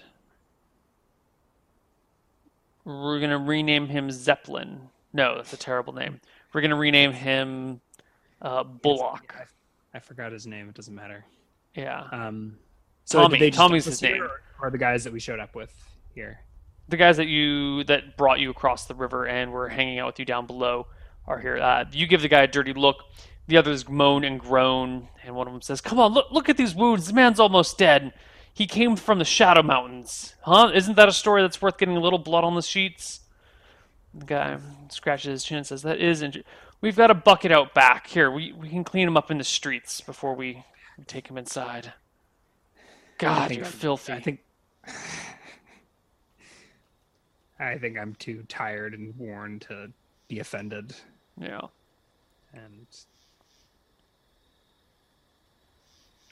okay. They wash your wounds and kind of get the worst of the blood off you. The man comes with a couple of extra like nightgowns. He says you can have for a couple of copper. They look pretty worn and full of holes, and looks like it's more of the innkeeper? Yeah, the innkeeper. I give him the same dirty look I gave him before. I hand him a gold coin, and I say, and some food. Kitchen's closed, but I'll see if I can't get the stable boy to go find something somewhere. We haven't eaten in days. Stale bread or cheese will do. Sure, we'll get started on that. He looks like he's about to ask you another question, and then thinks better of it and just goes back inside. It comes out a few minutes later with some crackers and some cheese and some lox. Does Reptar put on the nightgown? No. Reptar bundles the nightgown up and puts it underneath his head while he reclines in one of the chairs in the common room now that you guys are all washed up and not bleeding all over the place. I think I'll wash my robes after I wash myself and change into the nightgown. Sure. Everyone gathers around you to hear your story, asking where you came from. You have a strange accent. Yes, you know. I see. Far to the east is a great continent by the name of Solemn, where wizards like myself train and study in great towers of ivory and stone. Blah, blah, blah. I tell them about wizarding school and how I came here for adventure and great journey across the plains, meeting halflings and partying with them, and how they begged me to stay with them for forever, but that I felt the call of the wind. Battled through goblins and spiders and sturges and bears. My God. Summited the Shadow Mountain. Congressed with other great wizards beneath the peaks. But no one lives in the Hidden Valley. No one's ever... But they say there's a great lake in the center of it, at the back of the valley, but... There is. I've seen it with my own eyes. No one's ever been there and come back alive. Georg the Great has. My God. There's a lot of murmuring and people talking to each other. By now, a doctor has showed up and is tending to your wounds a little bit more appropriately, applying this little poultice and that little thing. He doesn't ask to see money at first, but you get the feeling that he's going to charge you at the end of this. Yeah. Tell him, yeah. I don't know how... Yeah. I'll throw around money. I've had this gold since the beginning, and I have been in the woods and unable to spend it. Okay. So how much does the doctoring cost? And I assume the 1 gold will cover room and board? Yeah, it'll cover room and board. The doctor asks for a gold from each you and Reptar as he applies his... He asks for a gold. For Reptar has a collar. He's clearly a slave. Yeah. If you want Reptar treated, it will cost a gold. Yeah, no, I absolutely pay for Reptar. I was surprised that he would ask Reptar for the gold. Well, I mean, slaves are property. They should be taken care of. You know, you wouldn't... No, I would expect him to ask me for the gold for Reptar. Is what I was surprised. Oh, no, yeah, he does ask you for both of their gold. He would turn to the slave and say, all right, that'll be $100. No. He tells you to pay for both of the two of you. Yeah, definitely. And over the 2 gold, we get stitched up. Mm-hmm. We get fed eventually. Yes. Is this all going on in the common room? This is all going in the common room while you're telling your story. The 8 men are there, plus the doctor, the innkeeper, and the stable boy who's coming with the food. So that makes 11 of them who sit around and hear your tale of your travels from Solemn to White Shore to High Shire to the Goblin Woods, the Shadow Mountain, Lake Mysterium, through the Hidden Valley down Crystal Run, all the way to Shirebrook. Most of these names you haven't heard before. But I think I'm piecing them together. Like, as I described where we traveled, they're like, oh, that's the Crystal Run. I'm like, oh, I guess it's the Crystal Run. Mm-hmm. They seem very curious about this wizard who lives out near Lake Mysterium. I think once I gather that they say no one lives there, I'm going to try and brush over that and make it vaguer. Like, I think I said, like, congressed with wizards in the mountains, and they're like, no one lives there. So I think I'm getting the impression that he wants to be left alone. Okay, I'll probably make that more mysterious. So I'll be like, okay, yeah, you're right. No one lives there. Okay. I don't know totally how they don't pay. But they don't push after it. There's enough fantastic details of your story that they're amazed by. Yeah, but I think I do want to perpetuate that rumor that the mountains are abandoned, uninhabitable. Maybe wizards gather up there from time to time, but... Do you mention that you started with, like, 12 slaves? And you made it out with 1? I'm thinking that may come up. Okay. I don't know. I don't call them slaves. I'll say we set out from White Shore with a 6 brave companions who were cut down one by one by goblins and spiders And Reptar is the bravest and the strongest by far. I just look at him. He's more holes than man at this point, and he's still standing. There's a round of laughter, and he gets a bunch of pats on the shoulder, some of which are a little too hard and cause him to, reel in pain and cough and whatnot. Eventually, the night draws to a close. I try and ensure that Reptar is treated probably better than he's ever treated. Like, I try and make sure that he gets as much food as we can muster up, and he's getting proper doctor care. He's been starving in the woods on my behalf for weeks. And there's not a lot of slavery where you come from, and you're more than a little surprised at the reception this clear and obvious slave is getting. It's not... they definitely don't treat him... They kind of treat him like he's not in the room unless they want to interact with him, but when they do, he's not being degraded in any way. Oh, okay. But it's definitely the sort of thing where unless he's the topic of conversation, people don't, make eye contact with him. They don't look at him. They don't ask him any questions. Everything's directed to you. It's an unusual situation that you find yourself wrapping your head around. Okay. Well, is this a good time to dish out some experience and hope to God that I this is a great time to dish out some experience.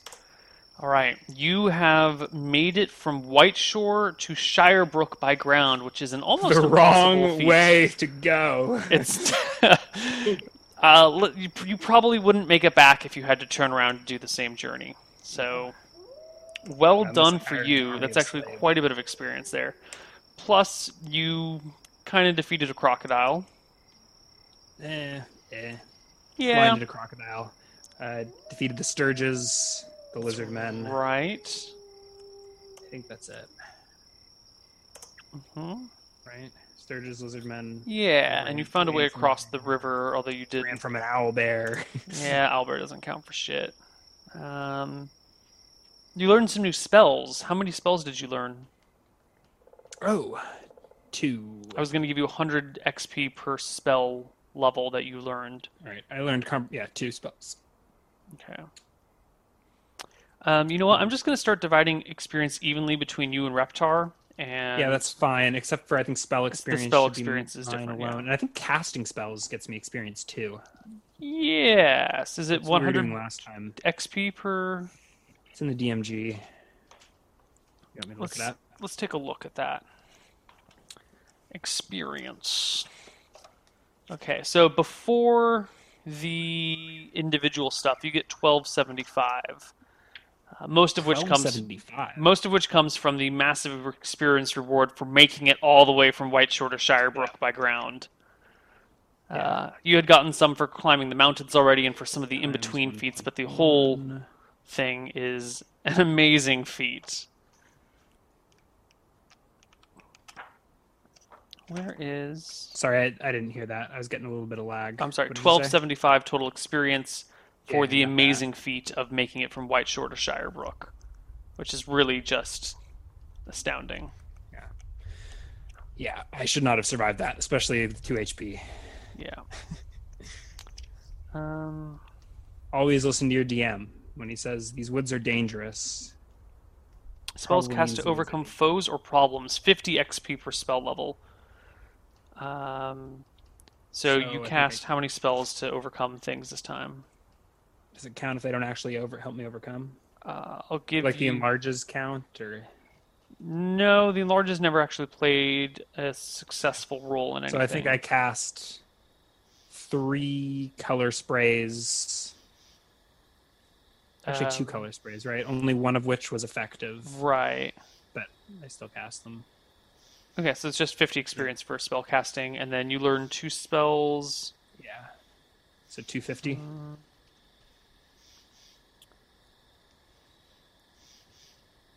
Yeah, 250. Okay. Anything else individual? I think that's it, right? That's it. And you can go ahead. You get 10%, don't you? So I'm up to 3767.5. Sure. 0.5, half. So I do level up. I'm level 2. Reptar levels up as well. He does. Mm-hmm. How'd that happen? It's unfortunate. At this rate, you will never be able to get Reptar as a henchman because he's higher level than you. Yeah. All right, let's roll that HP. 2. Okay. So 4 max HP. I'm at 2 out of 4, unless the doctor can help me. Yes, you regain 1 additional HP from the poultice. Reptar gains an additional 3. That's over the course of the night, by the next morning. Okay, so does that get me to full before I level up, or do I level up and then gain the HP? You level up and gain the HP. Okay, so I'm at 3 out of 4. I think that's about it. I can get an extra spell slot. Archvision in chat says I'll be Reptar's henchman. Yeah, I'll have to do some solo adventuring if I want Reptar to be my henchman. Yeah. Or if I do a bunch of spell experience and somehow manage to. Mm-hmm. You don't need to be higher. You just need. Can you be the same level as your henchman, or do you need to be a level higher? Ooh, I don't know. We'll see. All right. Well, still gonna be a rough life. Only a little ways away from level 3, though. About 1,300.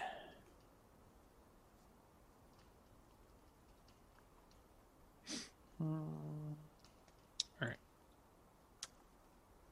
Anything else to discuss, or actually, there's no rule in here that says a henchman must be lower level than you. There absolutely is. I don't know where it is, but maybe it's in the player's handbook then.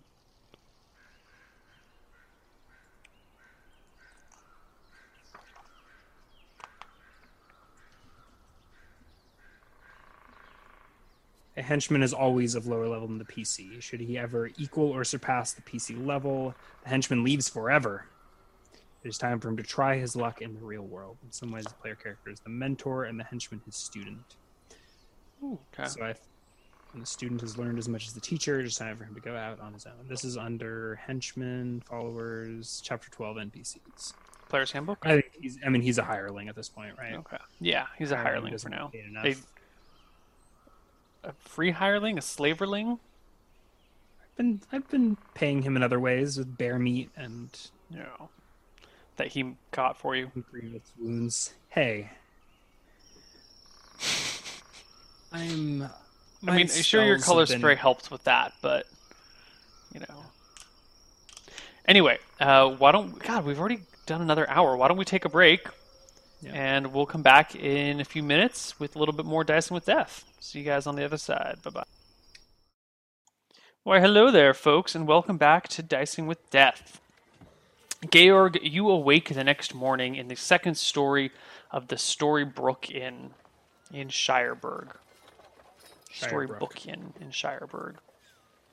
Shirebrook or Shirebrook? Shirebrook. Storybook Inn in Shirebrook. Whew. Okay, it's book, not brook. Storybook Inn. Yeah.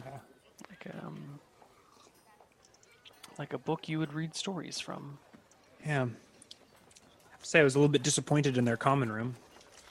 Yeah. I've made the switch from all inns having taverns into them to having my inns and taverns separate. Interesting. Yes. So it's no longer just like a giant party where everyone drinks and sleeps and fucks under the same roof. There may be such places, but I think most places are broken up into quiet inns where you can sleep if you need to, and rowdy taverns. You come downstairs in the morning to find Reptar still asleep, presumably in his room. Or not attendant, at least. No idea where he is. The innkeeper, as you come down, slides you a short sword across the table, as well as a bow and a quiver of arrows, all of which look to be Reptar's. You don't even remember him taking them from you yesterday. What's this? Stay looking down. Policy, sir. No weapons allowed inside. Do I still have my staff? You do. Oh, it's not going to take over. Very well. Old man. Is Reptar still in his room? Your slave? Yes, he has not come down yet. I can go get my boy to whip him out of bed if you'd like. No, that won't be necessary. I do all my own whipping. Oh, of course. I got an earful from the night watchman about who you are, or your story. Quite the story, if I don't say so myself. What brings you here to our sleepy little town? It's not those woods. Well, I guess that makes a lot of sense. Any plans? Where are you headed from here? I lean in close, conspiratorially. I am seeking the heirship of the Magi. Rumor has it that it is sometimes seen floating above these plains. Well, I've never seen it myself, but that's what people say. Rumors abound that there's a flying airship that all the wizards come to. I didn't really think it was real. Have you been there before? No. How can you be sure it exists? I can't. He seems a little disappointed. You are correct to have such doubt. It seems like quite a preposterous proposition. Mm-hmm. But wizards have proposed and achieved stranger things in the history of this world. Mm-hmm. He nods. Well, so there haven't been any sightings that you're aware of? No, not that I'm aware of. Thank you. Did you just get a scarf? I did. I don't think it's mine, though. I could use a scarf right about now. I get to try it on, but I think it's a Christmas present for someone else. Ah. Fashionable. Mm-hmm. That's how they're wearing them these days. You're almost as fashionable as Lauren, who today wore my sweater, backwards when she went to work. Didn't notice until someone complimented her on it, and then went, checked it out, and decided she liked it on backwards better, and left it on backwards for the rest of the day. Interesting. I know. Well then. All right, so the innkeeper doesn't sound like he knows anything about this airship. He does not. He makes more small talk with you. Yeah, I think we'll stick around until we're fully healed. Okay. When you bring that up to him, he says, "Oh, well then, perhaps we'll be wanting a longer stay. I hope your room was comfortable." Was it comfortable? You were too unconscious to notice. You're at 1 HP. Yeah. Yeah. How long do you think you'll be staying in Shirebrook? Until we're back up to tip-top shape, so probably a week. I shrug. Nods. Okay, well, a week for 2 rooms each. That's 14 days. I take it you'll want some food with that. I nod. Well, we can give you a long-term discount. How about that? All total, that comes to 52 silver. You've already overpaid on your current tab, so we'll call it an even 47. 47.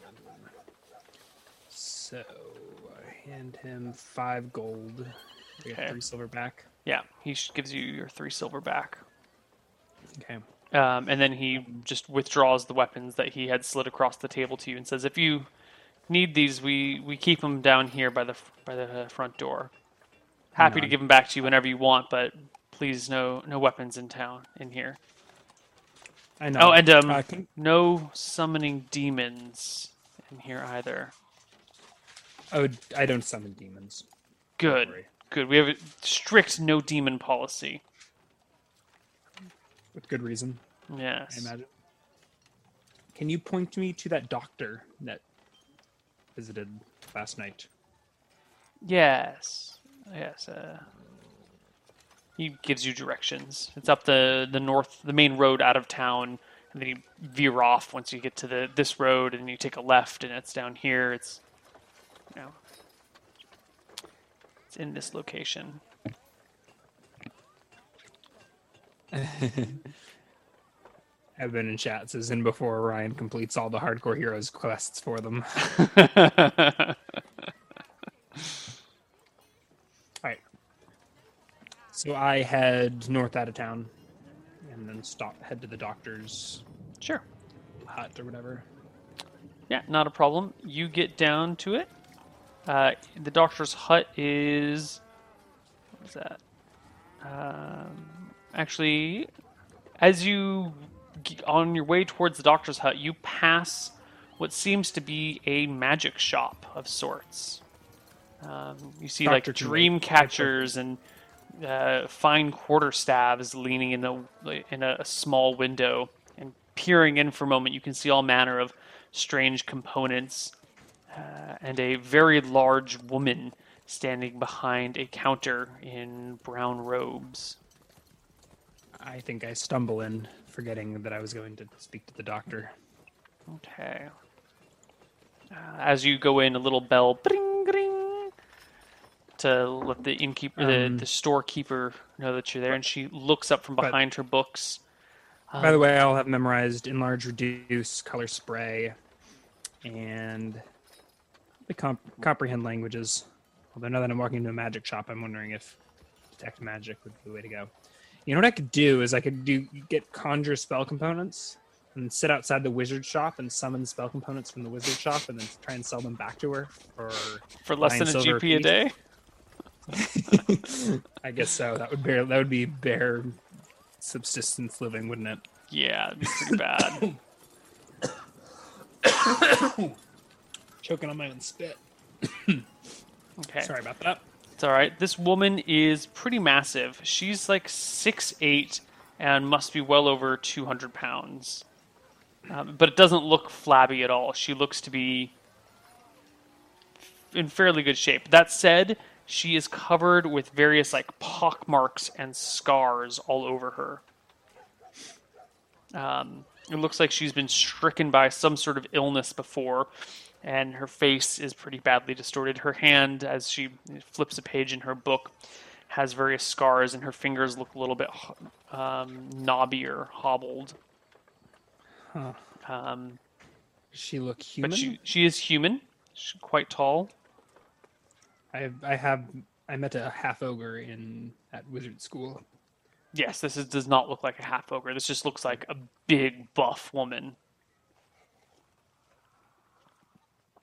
Interesting. She looks at you and coughs a little bit and says, "Well, you look just like the sort of traveling wizard I cater to. Well, what can I do for you?"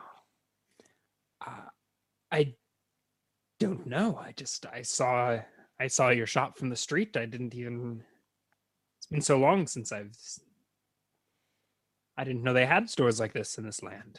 And I don't know. Oh, well, I carry this and that. And actually, I should check if I need spell components for my new spells. You know, there's always someone needing something. Don't have many wizards here in town, but plenty a cleric needs components for their spells. And some of the charlatans like to buy strange ingredients just to add to their snake oil, and the occasional person needs the strange item.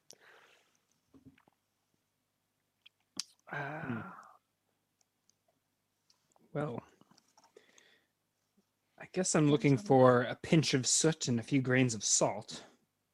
But other than that, I'm mostly intrigued by the curiosity.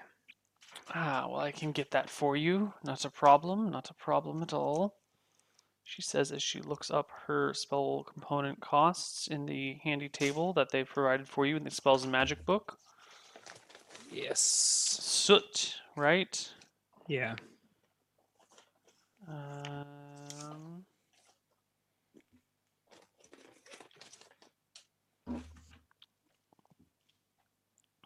For the soot, she actually just goes over to the hearth and just pulls you out some soot. Doesn't even charge you for it. Pinches of salt. Salt.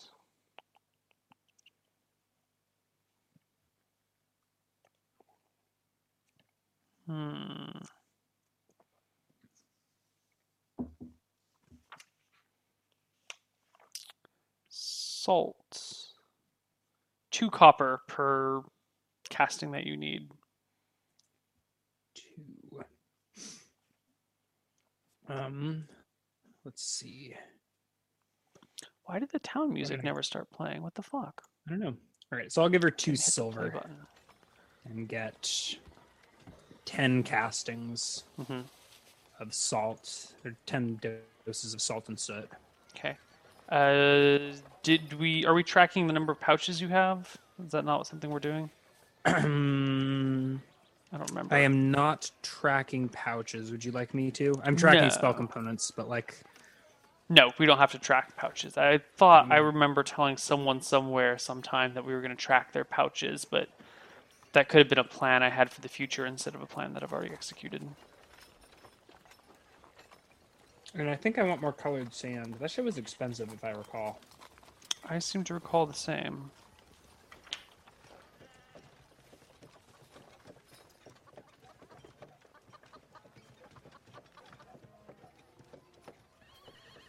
Mm. 1 gold per colored sand. Per casting of color spray? Yes. Or is that per color? It just says sand colored. Okay. I'm going to say it's 1 gold per casting of colored sand. I don't think it would be 3 gold per casting. All right, I'll buy 2 doses of that. Excellent. And what else? I mean, is this basically just a spell component shop? Or yeah, a lot of spell components. Items? You do notice that there is a small stack of books behind the counter. And as you eye them with curiosity... She says, I have many sorts of books around here. Many research books and a few spell books. I happen to be somewhat of an instructor myself. She has a big coughing fit and pulls out a handkerchief. And when she pulls it away from her mouth, you notice there's a little flecks of blood on her handkerchief. Are you okay, ma'am? Oh, I'm just fine. I was stricken with my lungs and heart are not what they used to be. I nod solemnly. That seems to be why I've settled down now.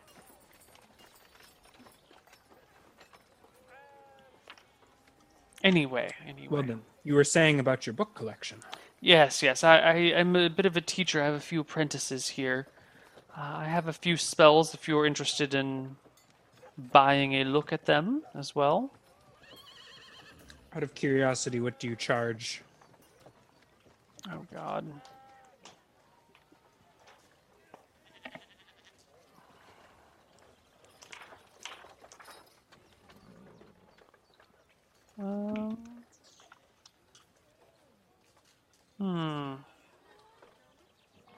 I want to say it's 100 GP per spell level. Yikes. That seems like a very reasonable price that a wizard would charge you. Maybe. I'm trying to remember. What does it cost to research, though? I guess for that you need a fully stocked whatever, but... Yeah. Fully stocked library.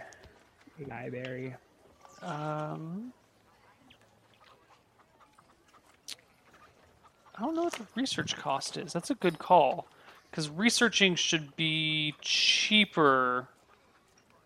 No, should be more expensive than buying a spell.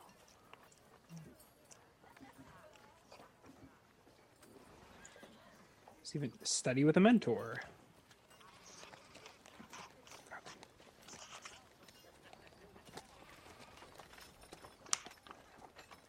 There is a section in the DMG on this stuff.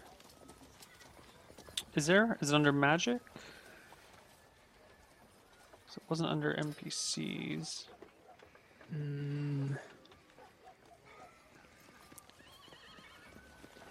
Chapter 7, magic. Gaining levels, just copying spells from spell books.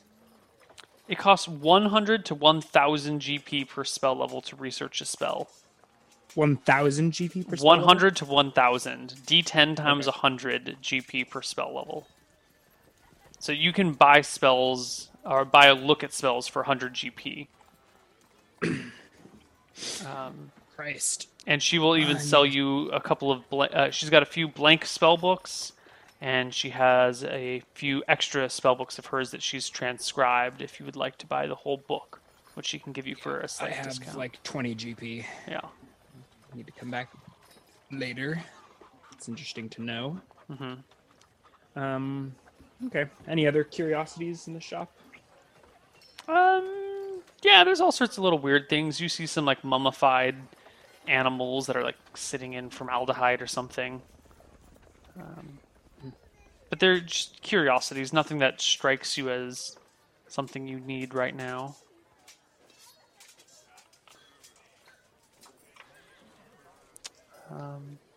Anyway.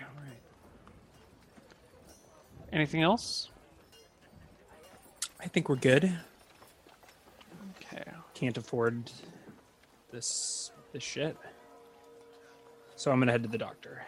All right. You get to the doctor's house just a little bit later. He's past a temple. Mm-hmm. And, you knock on the door. The doctor comes. It's, oh, good to see you again. You seem much better. Georg, was it? Yes. Yes, excellent. Thank you for your patronage. I nod. Thank you for getting stabbed, I guess. Let's hope it doesn't happen again. Myself and Reptar will be staying at the Storybook for the remainder of the week. I wanted to check and see if you could maybe stop in once more to check on Reptar's wounds. Make sure they heal properly and quickly. He should be fine, but I can take another look at him later today. Just tell him not to get out of bed. I nod. I'll swing by in the afternoon. It usually takes 24 hours for my poultices to take their effect, and I want to make sure that they've been fully effective before I make any adjustments to my... I nod. All right. Okay. After that, I should get some food. I'm going to go buy some rations. Do you know how much rations cost? Should I look that up? It's 5 gold per week for iron and 3 gold per week for standard. Okay.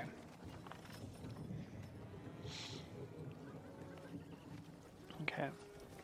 So by 2 a week. Well, I'm going to pay now, but I'll probably buy them as we're leaving town. Mm-hmm.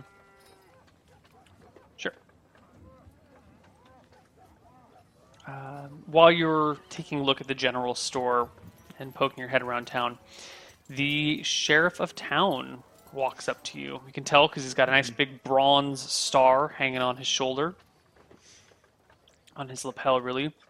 And he comes right up to you, no kind of skulking about, and says, "Hey there, you must be Georg. I'm sheriff of this town, Sheriff Tyrus. I see my reputation precedes me." I extend a hand. He extends a hand to shake yours as well. Give me a perception check, please. I think by now I'm wearing my robe once again. Okay. And assuming it dried last night. Yeah. I would not be wearing the nightgown anymore. D20 plus 12, 24.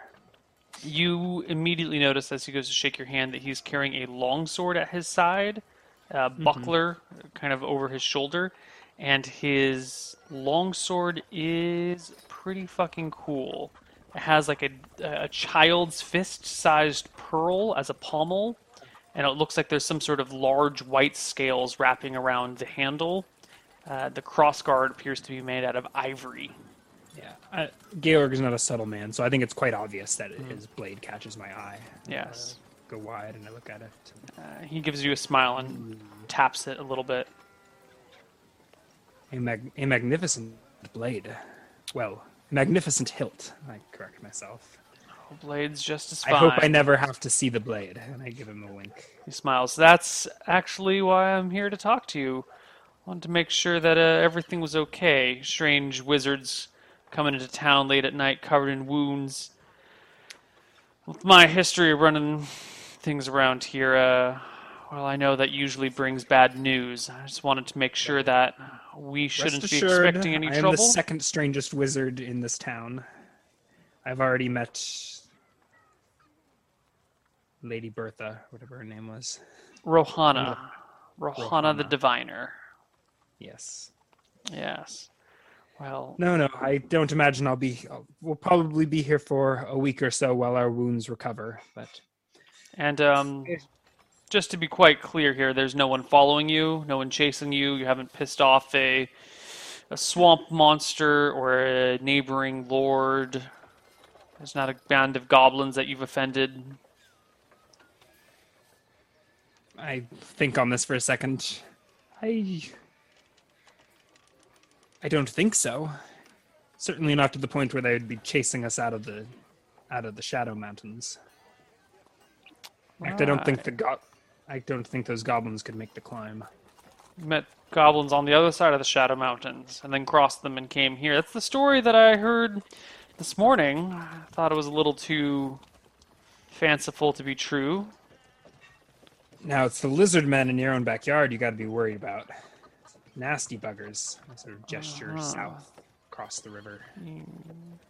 You didn't happen to kill a lizard man chieftain or capture one of their children, did you? You didn't break their eggs? We almost got the chieftain, but no. They fled after we exchanged blows. Okay. Good talk. Would that be a no-no? Killing a chieftain? Well, it just puts you on their radar, and if they follow you, that puts us on their radar, and it's my job to keep the peace around here, and I like to see that it stays nice and peaceful. I grow tired of shedding blood. But it sounds like you're on the up and up, so good for you. Good man. If you need anything, the jail cell, or the jailhouse where I keep my work from, is just up the hill a little bit, behind the market square. Between districts. I nod. I say, well, it was a pleasure to meet you, Tyrus. Yes. So you are the sheriff. I am the sheriff. You have any questions? Is there a local liege lord? Yes. Baroness Valmont. She and her husband, David, live up there, he says, pointing towards the keep on the hill. And the rest of us live down here. They're a decent enough folk. I nod. Well? I don't think I will be visiting your jail anytime soon, but it's good to know we are in such capable hands. I figure you might also want to know about the other wizard in town. It's not just Rohana. There's Aldric as well. He's... Aldric. Yes, the Baroness's personal wizard, court wizard, really. Mm. He has a laboratory and observatory up on the keep. He doesn't really like to meet with people very much. He's kind of not necessarily the most pleasant of fellow. Maybe his ears have gotten to him or something, but... So does that make me the third strangest wizard in town? No, I think you're the second strangest. Damn. Aldric's old and crotchety is maybe the way to put it, but he's not quite strange. I know it. Would it be rude to call on this Aldric? No, but he might decide to be rude and decline your invitation. But you can always try. I nod. Aldric the Conjurer, they call him. And you would be Georg the Great. Georg the Great Alterer? Transmuter? Enchanter? Oh. You're quite educated. I am a dimensionalist. I think about these things differently than most wizards you may have met, but... You might be the first dimensionalist I've ever met. I might be the first dimensionalist that any of us have ever met. I don't know, did I have a dimensionalist teacher, or is this like a school of my own design? That's your call to make. Did you choose your own major? Who knows? I don't know.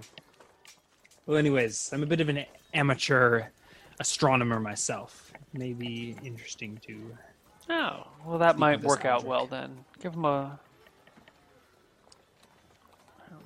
You can send a messenger up the hill. That's probably best use of your time. Guards at the gate can be a little bit slow to react. I nod. Well, just wanted to make sure that everything was on the up and up. It's nice meeting you. He extends a hand. I shake his hand again. He leaves the shop. General store, yeah. I probably don't buy the rations. No, well, rations will keep for weeks, right? Are you getting iron or standard? I was going to get standard. Standard rations will keep for a week, so you'll want to wait off on... Okay. All right, I subtracted the money, but I'll pick them up as we head out of town. Sure. I guess I'll get the money back if shit hits the fan. Yeah, we'll just have to remember that. Okay. So you've got... So, what do you want to do now? I'm gonna go find a messenger and send it up to this Aldric guy. So see if I can find a kid. Yeah, you can find a youth to deliver the message. I'll probably go back to the inn and ask the innkeeper where I could find a messenger boy. He brings the stable boy around. Yeah. Common practice to give him a copper or two to get the job done.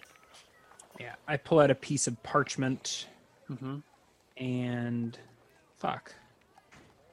I think I need to go buy a quill. Is a quill free? Can I? No, buy a quill? It's not. I have ink. I have parchment. But if you're really nice to the innkeeper, he may let you borrow his quill. I think I'm gonna go buy a quill. How much is a quill? I think a quill wasn't in the player's handbook. Maybe why I didn't buy it. Ah. Let me double check. Everybody, sorry about that. The stream decided to go down for a moment, but we're still here looking up prices for quills. Nothing's changed. Yeah, I think the reason I didn't have one is because it's not in the book. Sure. I think you can buy a quill for a silver. That sounds reasonable to me. Cool.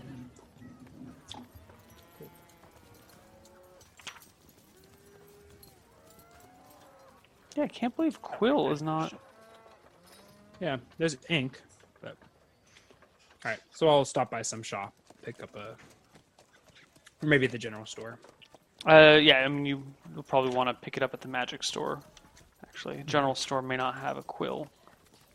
Okay. So I scrawl out a note to this Aldrich on the parchment. Mm-hmm. What does it say? Dearest Aldrich, my name is Georg, a dimensionalist from Solemn across the sea. I have recently arrived in your great town. And as an amateur astronomer and wizard myself, I was intrigued to discover you have an observatory upon the hill. Would love to come visit and see your facilities. I will be in the storybook for the rest of the week. Hoping to hear from you. Yours truly, Georg. I roll it up. I tie it with something clever. I guess I don't have anything to tie it with. I fold it in an interesting way. Okay. Don't have origami, but... It's okay, you can find a way. I can engineer some way to fold it up. I hand it to the messenger boy, give him a silver, and tell him to bring it to Aldrich. Make sure that it gets its way to Aldrich. Okay. On the hill. All right, so why don't we just skip ahead a few days then? Okay. Is Reptar okay? Nothing. The doctor does come back, tells him that he needs another full day of bed rest. Gives him another poultice. I'll fork up a gold for that. Yeah. And the doctor will, if you'd like to, the doctor can continue to oversee him, so he will heal at a faster rate, but it'll be a gold a day. Yeah, I wanted to do that at least for a few days to make sure that he heals by the end of the week. But I don't necessarily need to pay the doctor every day. So maybe have the doctor come in twice or something. Sure. So if he's getting full bed rest, he can heal 2 HP per day. If he's getting full bed rest and a doctor, he'll heal 3 HP per day. How many was he down? He was at... Well, he was down almost all the way out of 21. Yeah. Out of 21. Yeah. Because he leveled, so that's his new max. He's currently at 7 out of 21. Okay. So I guess I don't really need the doctor anymore. So I'll have paid him the 2 gold. If he's gaining 2 HP a day for a week, he'll be fine. Yeah, one night's already passed. So if you leave in a week, he'll be at 19 out of 21. Well, but two of the days, he would have gained 3 HP. I have accounted for that. No, I haven't. The second day, he gains an extra HP. You're right. Okay. So he'll be at 20 out of 21? He'll be at 20 out of 21, yeah. I'll fork up another gold to get that extra HP. Sure, whatever. So by the end of the week, he'll be at 21 out of 21. Yeah. Okay. Do I get any letter back from Aldrich at any point over the week? I can't do math. Or? No, man. He's going to be at 11. No, you don't need to fork over the extra gold. My math is way off. Okay. Yeah. I don't know what I'm doing. Yes, 2 days later, you do get a letter back from Aldrich. Mm-hmm. It says simply, Georg, if you would like to use my observatory, come by tonight when Falumbra is in the sky. Falumbra is also the moon. She is all the other gods are represented as constellations in the sky, or most of them are. Uh-huh. Falumbra takes the form of the moon herself. Okay. Yeah. Did they have an observatory back at my academy or wherever? You had spy glasses that you would use to gaze at the stars. Okay. All right. So that night I will ascend the hill and Falumbra is in the sky. Okay. What age do wizards usually go to wizarding school? You know, everyone gets called at their own time. Okay. I was just sort of wondering, Georg is only 17. So think of wizarding school kind of like cooking school. Okay. You know, you could start taking your classes in your 50s, or you could start taking your classes when you're a kid. Yeah. Okay. So I think I was probably quite young. Yeah. And left quite young. Or dance classes. Okay. Okay. I was thinking more along the lines of university, but...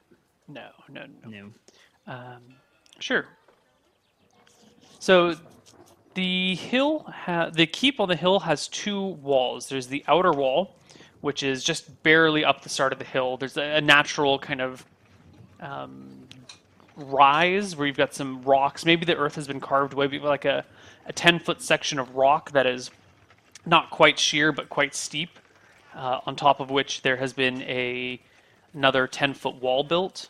And there's a road that leads up to kind of a flattened out, smoothed out section of that, so it's not too steep. And then beyond that by another, I don't know, how far is this? Is there a map you're looking at? That I'm not It's not a published map. Yeah, it's not. Yeah. It's in no condition to be published. It looks like shit.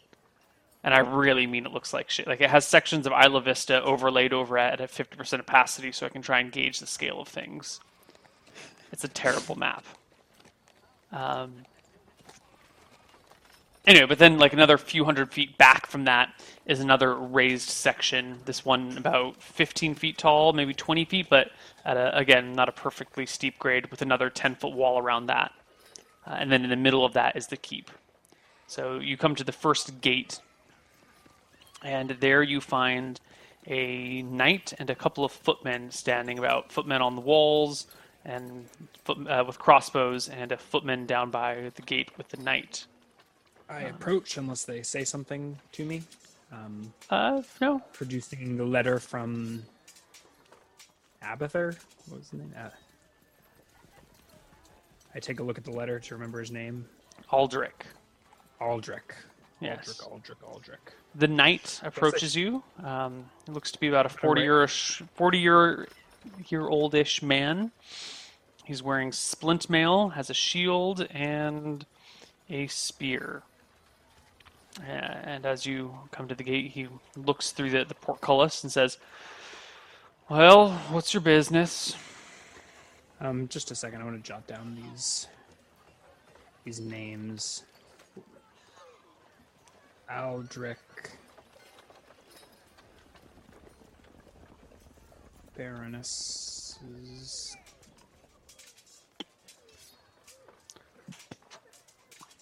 Council. This wizard's name has not changed 4 times, guys, because I have this character planned out well in advance. Aldric has stayed Aldric the whole time. Get off my back, Evan. What was her name? Rona? Rohana. Rohana.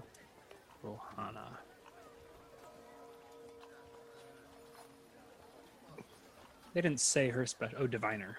Mm-hmm. Okay, so I approached, he asked what my business was. I say, my name is Georg. I have an appointment with Aldrich, and I hand over the letter. He opens it, moves to some torchlight to read it, rolls it back up, hands it to you, opens the gate very unceremoniously, and motions for you to enter, and says, "The footman here will escort you to the keep." "I thank you." Shuts the door behind you, and one of the footmen leads you to the gate. You pass through a second gate. This one's already open, and doesn't look like there's any guards on this wall. Mm-hmm. And then you make it to the actual keep itself. It is a rather small keep, not too terribly big, but you notice there is a tower sticking out of the back corner of it, an extra 3-story tower tacked onto the 2-story keep. Well, I guess it's a 2-story tower then. It's a single-story room. I haven't figured out the exact details of the keep. But there's a tower tacked onto the back corner, which you are led through a passage of halls to get to. You're actually not brought in through the front door. You're brought in through a side door. Maybe it's a servant's entrance. You're not quite sure. But you're definitely not traipsing through the main halls. You go through a couple of side hallways and more off-the-beaten-path routes until you come to a corner tower door. It's kind of like you've got the rounded section of the tower coming down, and there's a big fat door in the middle of it. So are we an inside hallway? Yes, you are inside the keep. The footman knocks on the door fairly heavily and says, "It might be a few minutes." He's often quite slow to answer the door. "That is fine. I thank you for taking the time to show me the way." He grunts and waits with you. After much knocking and another 20 minutes of waiting, eventually Aldric comes down and opens the door for you guys. He pays the footman no heed and ushers you in, shutting the door in the footman's face. "You must be Aldric, the conjurer." "I am, and you would be Georg." "Georg, yes, I am a visiting wizard from across the sea." "Yes, I see. See, I have many questions for you, Georg. First, come with me to the tower, and tell me if the stars you see are the same that you see back home." Excitedly, I was wondering the same thing when I first landed upon these shores. "Yes. I climbed to the tops of the Shadow Mountains to get a closer look, but I imagine with your equipment we can study them even closer. My initial impressions are that the stars are the same, the constellations are the same. Curiously enough, they're in the same places." "Most curious indeed." And yes. He proceeds to talk stars with you about the upper and the lower gods and which ones, you know, can you see the lower ones from your position? Because we can't see them here, but you know, we know they exist from rumors and stories and, you know, yada, yada, yada. And it's... It seems like we've come to the same conclusion I did before. That the sky is the same. Yes. Even though I've traveled thousands of miles. The constellations are the same. This seems not to faze him. It confirms what he had already believed beforehand. And the two of you. Well, give me a charisma check. Charisma. Uh-oh. What's your charisma score? 11. That's fine. But. I was hoping I would get an astronomy check or something. No. He rolls a 26 on his charisma check. You roll a 23. The two of you hit it off. We we flirt. There's not much flirting going on, but there is definitely chatting. Scientific flirting. Yes. Academic flirts. Whatever. Does he take me straight to like the top floor into his observatory? Yes, he does. Do we pass through a lab on the way, or what is? Yes. What is this all like? It seems like the first floor, not the ground floor, but the first, the second floor, is a bedroom of sorts. The door was cracked open, and you could just barely see a bed back in there.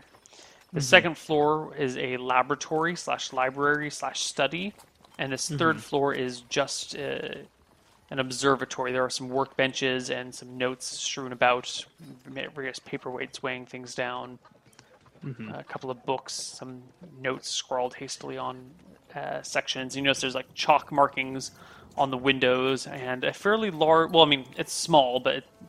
It's a small telescope by modern standards, but by ancient standards, it must have been quite large. You know, maybe, was this a foot in diameter for the opening? Nice. Foot and a half. Is that better than anything that I've worked with in the past? Sure. Okay. An impressive telescope, I say. This lens must be more than a foot in diameter. How did you grind the glass? And I think I'm probably inspecting the instrument before I take a look. Gnomes on Paradise Island. Pain to work with, but they do produce quality. I respond with like a gnomish adage. Yes, I speak gnomish. Okay. So just so you know, because this is something that's recently changed, gnomes no longer speak without stopping, a la Dragonlance style. That has been replaced with rhyming. Gnomes rhyme everything they say. I needed to find a way to make gnomes really annoying, and so gnomes just consistently rhyme. That's going to be really hard for you to roleplay. Yes, but if you want to speak in Gnomish for whatever reason, just remember your rhymes.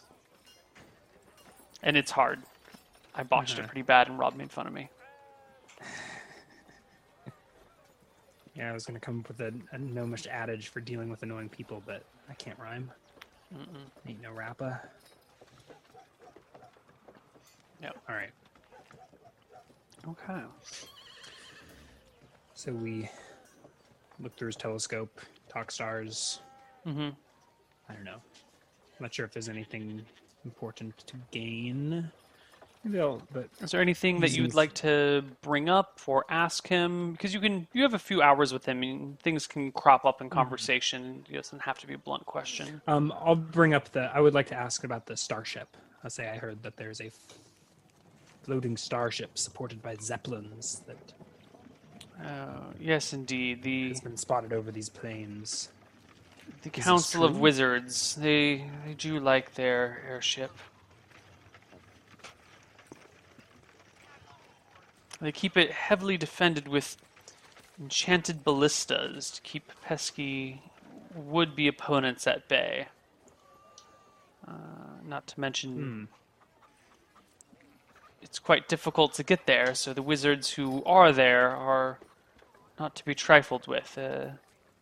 Many would think that a citadel supported by a bag of air would be easy to destroy, but it is staying up there for a few hundred years now. Who would try to destroy a citadel full of wizards? Seems like rogue, angry men, assassins, jealous kings, red dragons. Dragons? Yes. We have more than our fair share of monstrosities here.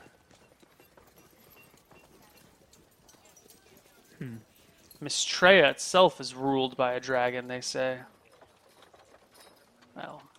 Astrea. Mistrea is a kingdom to the west, across the Great Canal.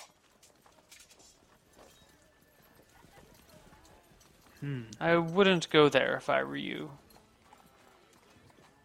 Oh. Do you know where the last time the Council of Wizards was spotted?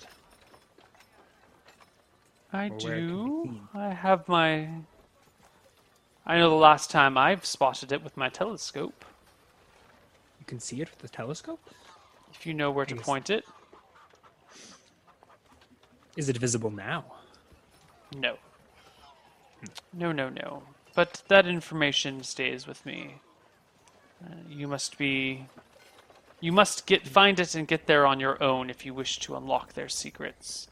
That is the test that we have here. None of that silly other testing that people do back in Solemn.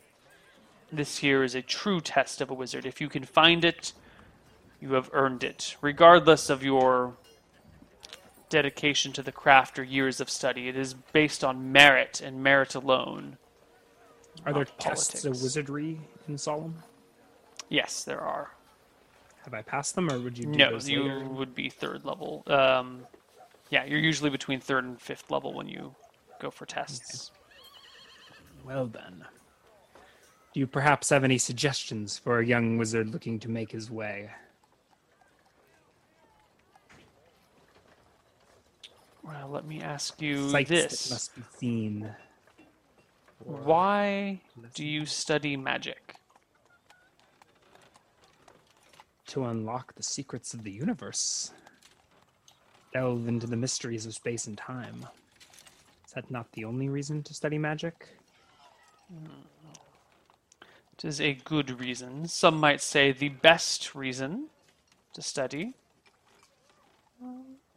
But if that is the case, you may be more disappointed by what you find than pleased. People come together in large groups tends to create rigid thinking. Fools up in the citadel all think alike and act alike. Only the true craft and exploration of wizardry can be accomplished alone with one's thoughts, where you are not inundated with the same advice over and over. A real wizard finds his own path, rather than being taught by others. I think it is much the same across the sea. In the Towards, stale men grow staler, exchanging the same ideas. Not that they are not great thinkers, great minds, wielding great power, but there's a reason I'm over here. Are you moving in? I tilt my head. Storybook, Shirebrook. Are you planning on making this your new home? No, just traveling through. Here for the week while my man heals up. We had a pretty nasty encounter with a whole manner of frightful creatures in the woods. Yeah, lizard men, sturges, gremlins, magical abominations running wild. Pesky creatures. I nod. Well, where are you off to? Perhaps I can... Clayton, why are you a wizard? Because I rolled an 18. Well, good luck on your travels. I am very busy and have many other things to attend to tonight. Do you mind if I spend a moment gazing through your telescope? I don't know that I will ever have an opportunity to look in an instrument such as this. Yes, yes. Let yourself out when you're done. And he heads down to the third floor to hang out in his laboratory. Yeah. I think I would like to roll an astrology proficiency on this. Ooh, what a perfect time to do an astrology proficiency. I will even give you a +1 to your proficiency check for your use of the telescope. So, before I roll, do I need to... knowing the date and time of a person's birth, blah, blah, blah. So I guess I'll be using my own birth date, predicting my own future. Next 30 days, knowledge is vague at best. I can foresee some general event, a great battle, a friend lost, a new friendship made. The DM decides the exact prediction. I think I'm curious about this airship, but... Falumbra's also in the sky, and I probably got a nice view of that. Mm-hmm. I don't know. I'm scoping out the stars. Do you want me to roll? If I roll a... I will roll it in secret. One. Okay. So what is the score it's based off of? Int. So +18. And +1 for the telescope. And an additional +1. So D20 +19. Okay. So unlikely to fail. Right? I'd have a 5% chance to fail. Yeah. So either I learn something or I get a wildly inaccurate prediction. Yeah. So you're just trying to read your own future with regards to the airship, or... I think so. I don't know if I'm allowed to ask that specific question, okay. But if I am, yeah. Sort of like what awaits me in the airship. Maybe I can get some sort of indication of where it is. Maybe, I don't know if there's any way, any like looking at the stars, if I could figure out where it would likely to be or get any insight in that direction. Probably not. Or maybe I catch something else interesting in the stars. You do catch something interesting in the stars. We're about time for our break, so I don't know if you want to think on this for a minute or two and tell me when you get back. Sure, I have my answer, but why don't we just do it when we come back, and maybe I can find a more clever way of wording it. So we'll see you guys. Maybe you can rhyme it in Amish. Don't get your hopes up, guys. See you in a few minutes. Bye-bye. Why, hello there, everybody, and welcome back to Dicing with Death. So, I completely forgot to think about what I was supposed to think about. The answer that you get is a blossoming friendship approaches. Reptar, BFFs. Okay, well, we'll see. Okay. I see this in the stars. You see it in the stars. Something about the way the foot of a stair shines in conjunction with a comet that is very, very vaguely distant. You wouldn't have noticed it without the help of the telescope.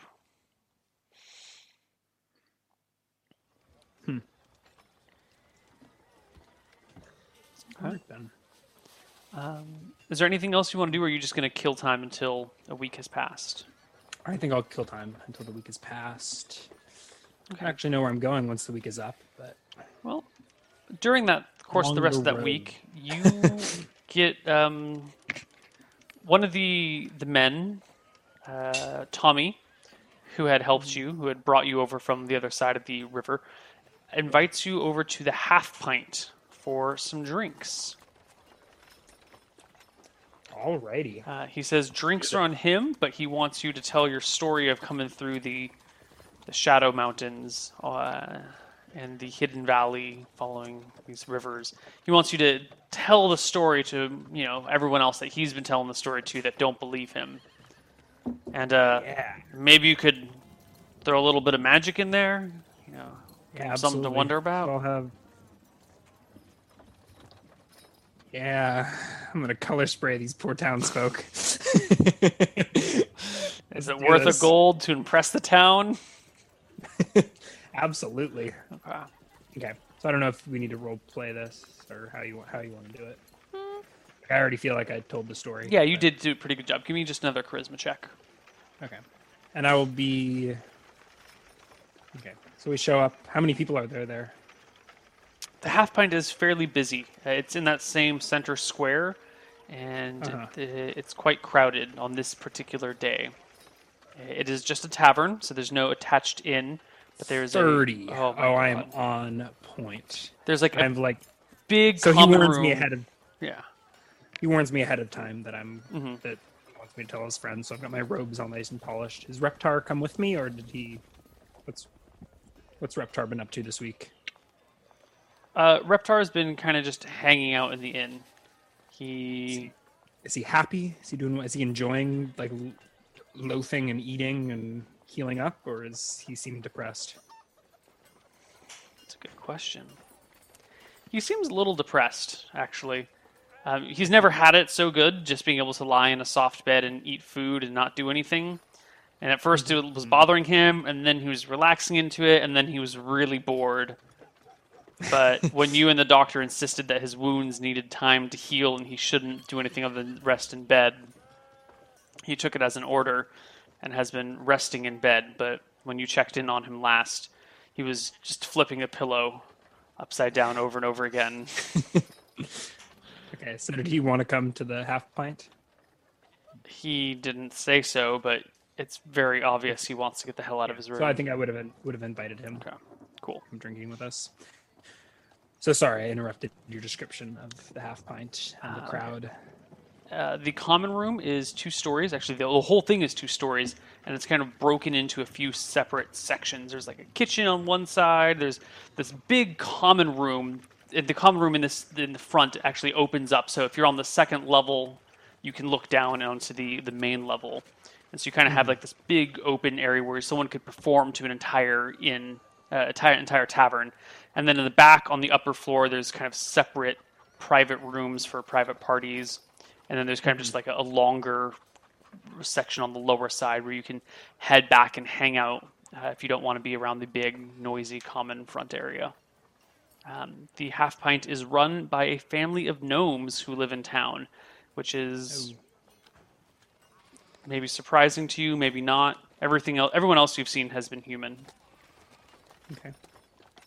So are we on the ground floor? Yes, you're on the ground floor. There's a small stage which you are brought onto to give your speech. And I can't tell if you had, if the stage fright is doing it for you, or if you just are having a really good night, but you tell them a tale like and no magic other. Magic probably helps. Yeah. Do you actually cast a color spray? I'm gonna. So I'll have 2 enlarges and 1 color spray. Yeah. So I'll tell them I'm a wizard from across the sea from Solemn, and then I think I already. You grow yourself 20%. No, 40%. Oh yeah, I'm level 2 now. 20%. I thought you had 2 enlarges. Oh, 2. No, okay, no. I was gonna do 1 on Reptar and 1 on me at 2 points throughout the story. Okay. So I basically tell the same thing, set out from White Shore, saw the halflings. They begged me to stay. And it's great, and just despite warning me of the dangers of the Goblin Wood, me and my companions set out, and we did battle with the goblins. And I enlarged Reptar, and I just, throw the. The iron shavings at Reptar, and he grows 20%. And I talk about how awesome he was, spewing arrows and slaying goblins left and right, the spiders, and how we climbed the mountain, and I outwitted these treants. And people are in love with your stories. They and then I'm like, it's fabulous to them. Did I color spray? I don't remember. I don't know. Well, whenever you cast color spray, just roll me a d6 to see how many people you knock unconscious. Yeah. So I'm like, I don't know if it was the bear. Should it be the bear where I color spray the people? Maybe. I'll be like, and then out of the woods comes a bear. And I reached into my pocket and pulled out my flash sand, and poof, and 3 guys immediately drop unconscious in a flash. There's a gasp from the audience. And people shake them awake eventually. The whole crowd is quite entertained. No one freaks out when I knock some people unconscious. They assume that it's them. Do I have to be like, don't worry. They'll wake up in a minute or 2. Yeah, that helps alleviate their fears. Reptar's happy to kind of be showing off his prowess, although maybe the limelight isn't actually the best place for him. He seems a little nervous. I don't know if he's on stage. I think unless he wanted to be. I think I didn't expect him to be, but at one point you did enlarge him, which puts him front and center. And then at the end, when I get to the lizard man bit of the story, I'll be like, and the lizard men came, and it was a close battle, and look at Reptar's scars. They beat us within an inch of our life. But then I enlarged myself and told them that I am Georg the Great. Flee before me, or I will slay you all. And the lizard men went slinking back into the river. Okay. And so I end the story enlarged 20%. It's 20% of about 6. Let's see, 70. So I'm 84 inches. 7'2" is. You're 86. If you're 6 feet tall, then you have grown to 86.4 inches. So I'm 7. Right? I'm 5'10". You're 5'10". Yeah. So I'm 84 inches, which is. Which is 7 feet exactly. I'm 7 feet tall at the end of the story. Yeah. And for 10 minutes after, I talk about how I chased the lizard man back into the story, and after R.I.P. our brave companions, who were all torn to bits except for Reptar. After everything is done, and you know, a few hours later, you're a couple drinks in. I've shrunk back down. I apologize to the people. I think I'll buy drinks for whoever I knocked unconscious. Or at least no, they're taking it in stride. Everyone loved the story. It goes well. As things are dying down and people are starting to drift home for the evening, a fairly drunken dwarf approaches you. I speak dwarf, so I'm probably pretty drunk myself. Mm-hmm. People have been buying me drinks all night. Mm-hmm. I say in Dwarven, probably with a pretty with a practiced accent. Arr, greetings, brother. Cheers. Oh, was not expecting you to speak the mother tongue. I've traveled far and wide and spoken many tongues. I was going to come up with a dirty joke, but I forgot it. Well, some of these peasants around here are a dirty joke, as far as I'm concerned. Anyway, you talk a lot. You sing of your great deeds. Perhaps you can do a great deed for us. I look around. Are there other dwarves, or is he alone? You catch sight of a few other dwarves kind of back in the long area beneath, outside of the main center speaking spot, like tucked away. They're all fairly dirty-looking dwarves now that you've taken a look at them. Mm-hmm. As of late, you and your cousins need. As of late, there's been a. Have you ever heard of a bullywug? It's all in Dwarven. I was warned of the bullywugs. Those are the frogmen. Mm-hmm. Frogmen. They make armor out of alligator hides. Tend to live near the rivers, sometimes in rivers, sometimes beside them, sometimes in underground burrows. They've grown bolder and braver. They've harassed some of our... Well, we're miners, you see. Some mines to the east from here, west of town. We dwarves tend to operate them and bring the ore back here, smelt it down, pass it on to the redsmiths who do the work. And them bullywugs, they've been getting closer and closer, and we gone and spoke to Captain Sheriff Tyrus about this stuff. Mr. Bellows. Tyrus Bellows, you met the man yet? I did meet Tyrus. He seemed to... He told me that I shouldn't be making enemies, even with lizard folk and whatnot. How did he feel about these bullywugs? Well, Tyrus is a relatively peaceful man, which you wouldn't really expect in a sheriff, I guess, but he says since the bullywugs haven't actually hurt or killed anyone or damaged any property yet, that it's not his concern. He seems to think sending out a group of people to go and teach them a lesson is only likely to cause more bloodshed. We and our Dwarven brethren have a word for that. I guess we're already speaking Dwarven. It's usually much more interesting to tell this story to a human and say the word in Dwarven, but we call him a coward. Always impresses the humans. I laugh. Anyway,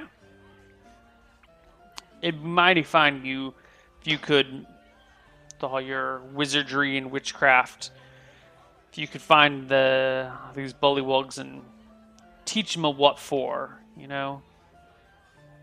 They ain't hurt anyone yet, but we spotted them near the mines many times and attacked a wagon once. We drove them off before they could hurt anyone for real. What night is this? Night 5. No, night 4. Okay. Night 4. Okay. Well... I'd like to give Reptar another few days to rest up, but I'll go speak to these bullywugs for you. Can you speak bullywug? I think of my new spells, and we'll find out. Does comprehend languages may just allow me to understand belly wood. That see. Is correct. Is it? Mm-hmm. Okay. No. But there are other ways to speak than just with words. More of them magics, huh? To be honest, we don't really trust you and your kind very much. But considering the sheriff of town won't do anything, he says a little bit loudly, we have to turn to other devices. Ooh, comprehend language is reversible. Ooh, confuse languages would be nice. Yeah. Well, of course we can pay you if you can really drive those bullywugs off and keep them from our carts. We can pay you quite handsomely. A little gold goes a long way. Definitely better than some lives. And why don't you show me the way to these mines? Always not hard. You head east out of town. West? And there's only west out of town. East goes into the ocean. Don't go east. Don't get on a boat. Don't trust them. It gives you a dirty look when you say something about swimming. You head west, follow the only road, and it takes you to the mines. That's about it. I mean, there's an abandoned mill, but that's real easy to spot from the road. Just take the road to the mines. That's how you get there. Bullywugs, well, they're like frogs. You find them where you find frogs. In the mud. Mm-hmm. Yes. Okay. Be honest, I am a little surprised you didn't run into none down in their Hidden Valley. I was warned, but none of them turned up. Well, everyone always says the bullywugs come from down there, but maybe that's not true. Maybe they come from Black Pine Marsh. Who knows? But you drive them off, and well, we got a little purse tucked aside for special needs. You can see fit to scrounge in you a few score gold. Well, I'll see what I can do. He gives you a nod, kind of belches a little bit, and then just... What did you say your name was? Rockhammer. Just keep reusing the same names. What? No one's used that name before? Rockbreaker was the dwarven mercenary that I had last wizard. Damn it. Rockhammer's fine. It's a new name. It's a totally new and unique name. Yeah. Pleasure to meet you, Rockhammer. Mm-hmm. All right. Is that the end of this night? Yes. I want to buy Reptar some armor. Some leather armor and a shield. Okay. Fork up the gold for that, or do we need to get it fitted and things? No, you can buy it. It'll take the leather armor will have to be made. There's no leather armor sitting around. Really? So it'll take a couple of weeks to make. A couple of weeks? Yes, I think it is 2 weeks per point of AC, so leather armor should take 4 weeks to make. Fuck that. That seems a little unreasonable. Hold on, let me double check the player's handbook. It seems unreasonable to take a month to make leather armor. Right?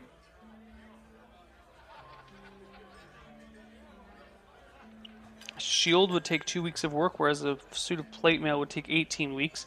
I can see a suit of plate mail taking 18 weeks, but leather armor taking a month seems unreasonable. If you're starting from a cow and you need to tan the hides and boil the leather and do whatever. All right, can I buy a shield already? There is no armorer in town, so a shield must also be made, and that will take 2 weeks. This town sucks. Yes. Is it going to be this difficult for the Hardcore Heroes cast? Yes. They'll have whatever. It'll be buy your equipment, show up with it, and if you forgot to buy something, you're screwed. Well, not screwed, but, you know, if you couldn't afford that extra whatever armor at the beginning and you get your gold for it, then you can, you know, have to spend some time waiting. Then again, we can also, it's much, I think they'll probably start living in this town. So if they want to skip a month ahead, we can just say, you know, you continue going about your lives for a month. I don't know. We'll probably play around with timelines a little bit, let more time pass. We'll probably see players, characters age a little bit more. Really? I don't know. Maybe we'll see how. I mean, everyone could die within the first hour. You know how things go. They could all kill each other. I'm guessing they'll be desperate to stay alive and stay on the show, so they'll be extra cautious and extra friendly. Or maybe they just want to throw a monkey wrench into things. You can never trust anyone, Ryan. Trust no one. Well, I guess Reptar is not getting any armor upgrades. Well, I mean, if you were planning on sticking around in this area, you could request it, give half up front, and then if you're still around in this area when it's done, come through and pay the other half. Nah. Grumble. Not worth it. Okay. All right. So I think at the end of the week, we'll go take a look at these bullywugs. Sure. So at the end of the week, you head up towards the mines. Yeah, I'm going to memorize a one enlarge and then two color sprays. Okay. Actually, maybe I should... nah, no comprehend languages. Sure. So you head out on the road, heading west from town. And within an hour or so, you come across some gentle hills with some mines built straight into them. West of town. West of town. Always west. I mean, looks like it's north of town, but... that's not the road out of town, actually. What? I mean, that's the road out of town, but that's not the road to the mines. The mine road goes west and then ends at the mines. Okay. It goes west along the river or just into the woods? Along the river. Okay. The area the town takes up is actually much smaller than the area the town takes up on the map. Like the town icon is like 3 miles by 2 miles, but the town itself is not that big. Maybe if you include the farmland around it, it might stretch out to something near that. But yeah, the town square, the town center where all the buildings are without farmland is like 2,000 feet by 2,000 feet. It's pretty small. Okay. So I'll tell Reptar that we've been hired by some dwarves to run some frogmen out of town. Reptar kind of cracks his head to side and says, this is not my comfortable to say, but when in Shadow Mountain, you say... Reptar Freeman. I nod. Do you not want to fight frogmen? No, kill frogmen. Good use of time. If free, remove collar? I nod. You should have brought this up over the course of the week, Reptar, not when we're heading out of town. Is there a blacksmith? Yes, anywhere? Any smith can... You've learned that any smith can remove the collars. Hey, I am a proficient blacksmith. I just need some tools. Well, all you actually need is a hammer and a little bit of a spike to knock the nail out. So I'll swing by a blacksmith. Not a problem. They can do it on the spot, and they'll keep the collar as payment. Unless you want it for something. No, if I need a bronze collar, there's about a half dozen of them buried throughout the woods south of here. Cool. All right, Reptar, free of his collar, goes with you quite willingly. Does he have like a big tan line around his neck still? Yeah, there's like chafe marks around his shoulders where the collar would dig in. He's got like giant calluses and scars on his body. Mm-hmm. Anyway, you walk along this path towards the mines. You spot the mines. and you see a whole slew of dwarves working in there. A bunch of them are just dragging ore out and rocks out. Some of them are pushing it down a hill, kind of runs into the water. Others are stacking the good ore into wagons that are pulled by a couple of donkeys. Yes, as an engineer and an amateur smith, I am intrigued by their operation. Yeah. Okay. I wave at the dwarves as they work. Rockhammer comes up to you. Oh, okay. And says, "Ah, Master Georg." Is he speaking in Dwarven? He is. I see that you've come to check out our little operation. Yes, it is good to see you again, Rockhammer. I switch to common for a second. I say, "Rockhammer, this is Reptar." He looks at Reptar and goes, "What happened to his collar? Did it break? Is it getting repaired?" He says in Dwarven. I'll respond back in common so that Reptar can hear. I say, Reptar is a freed man. After risking his life to save mine these past few weeks, I thought it only right. The dwarf grunts and nods. Says, "Well, river's over there, and last to go always see him is they're near the river somehow. I ain't got a clue where they actually live. Could be west, could be south, could be northwest. Who knows? Could be southwest. Could be just west or north. Anyway. Ain't no recent tracks for you to follow. But I presume I don't need to tell you how to do your job. So, good luck. May Sayor watch over you all." May he guide your picks as you do your duty. He grunts and turns around and gruffly walks back to his task. All right. I guess we head west towards the river. All right. Very quickly, you end up near the river. It's not too terribly far away. You could even see it from the mines. Mm-hmm. You see a couple of alligators lounging on a warm riverbank. Mm-hmm. But other than that, it looks fairly calm and peaceful. Even the gators look peaceful.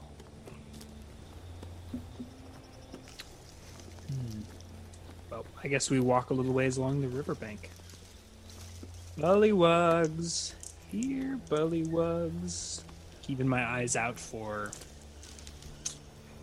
tracks or signs of anything, any structures. I guess they said there were no tracks, but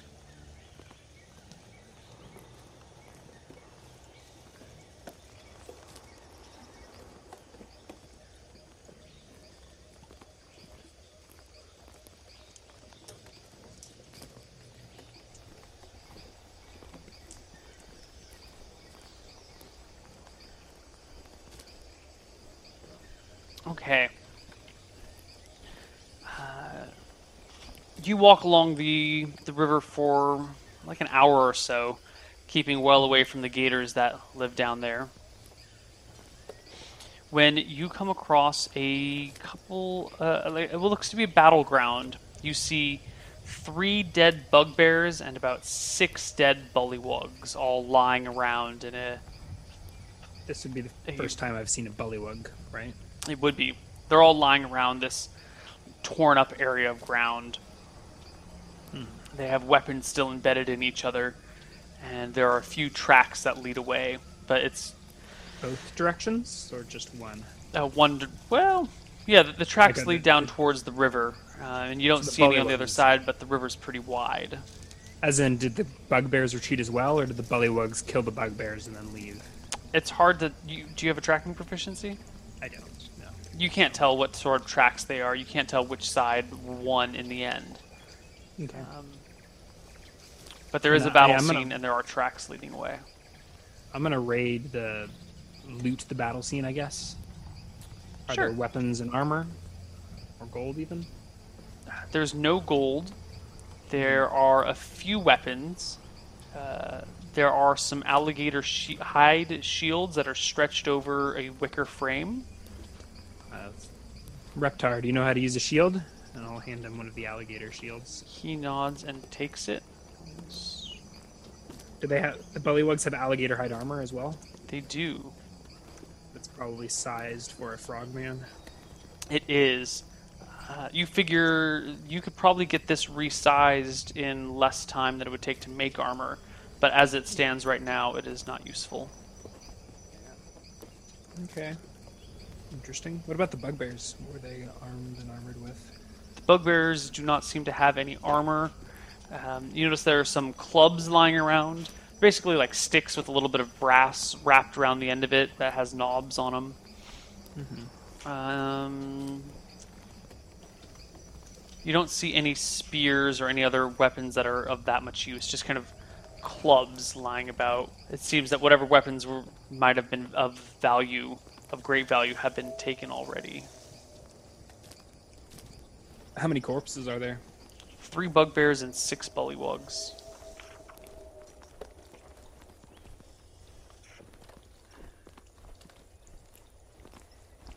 Yeah. For those of you who would like to know, this is what a bullywug looks like. They are frogmen with alligator armor, big long red tongues. Yeah. All right. Reptar leading the way. With a new shield in hand, we follow the mess of probably drag marks and whatnot leading back to the river. They head to the river, which you follow, and you get down towards the river itself. Can you give me a perception check, please? Yeah.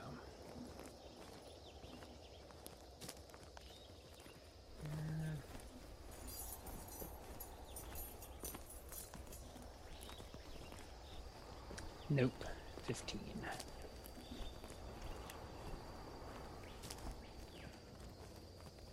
Okay.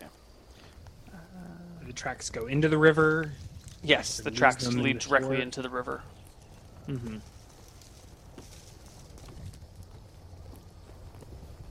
Reptar looks at the river. Up on the banks, look around blankly. Lost. How far away was the battle scene? 25 feet.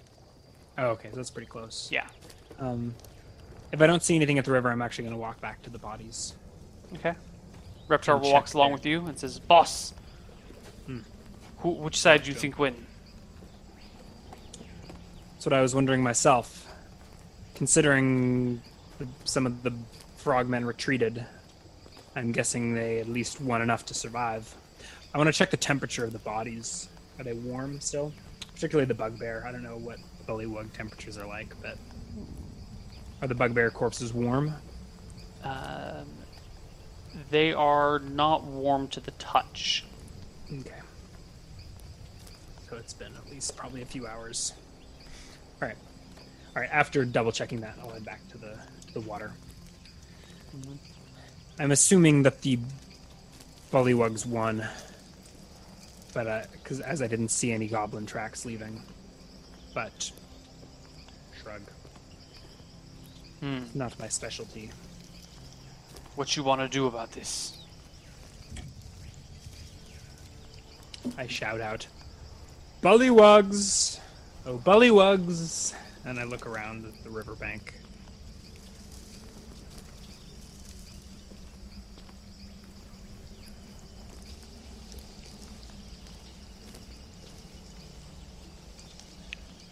On the other side of the riverbank, emerging from some large shrubs, are these 5-foot-tall frogs wearing like a breastplate made out of alligator hide, carrying alligator hide shields wrapped over wicker frames, and carrying short swords. They step out and use the short swords to shield their eyes against the morning or the afternoon sun. just coming up behind us, isn't it? And points with their blades across this, across the water to you. Do they look like they have any ranged weapons? It does not.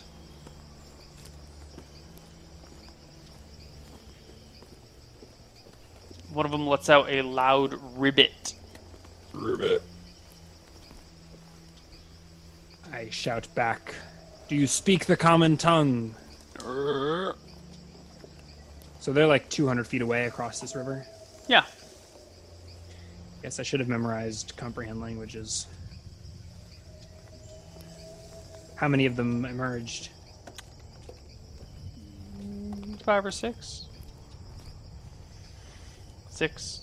I guess you've got plenty of time to count them. It's 6 that emerge.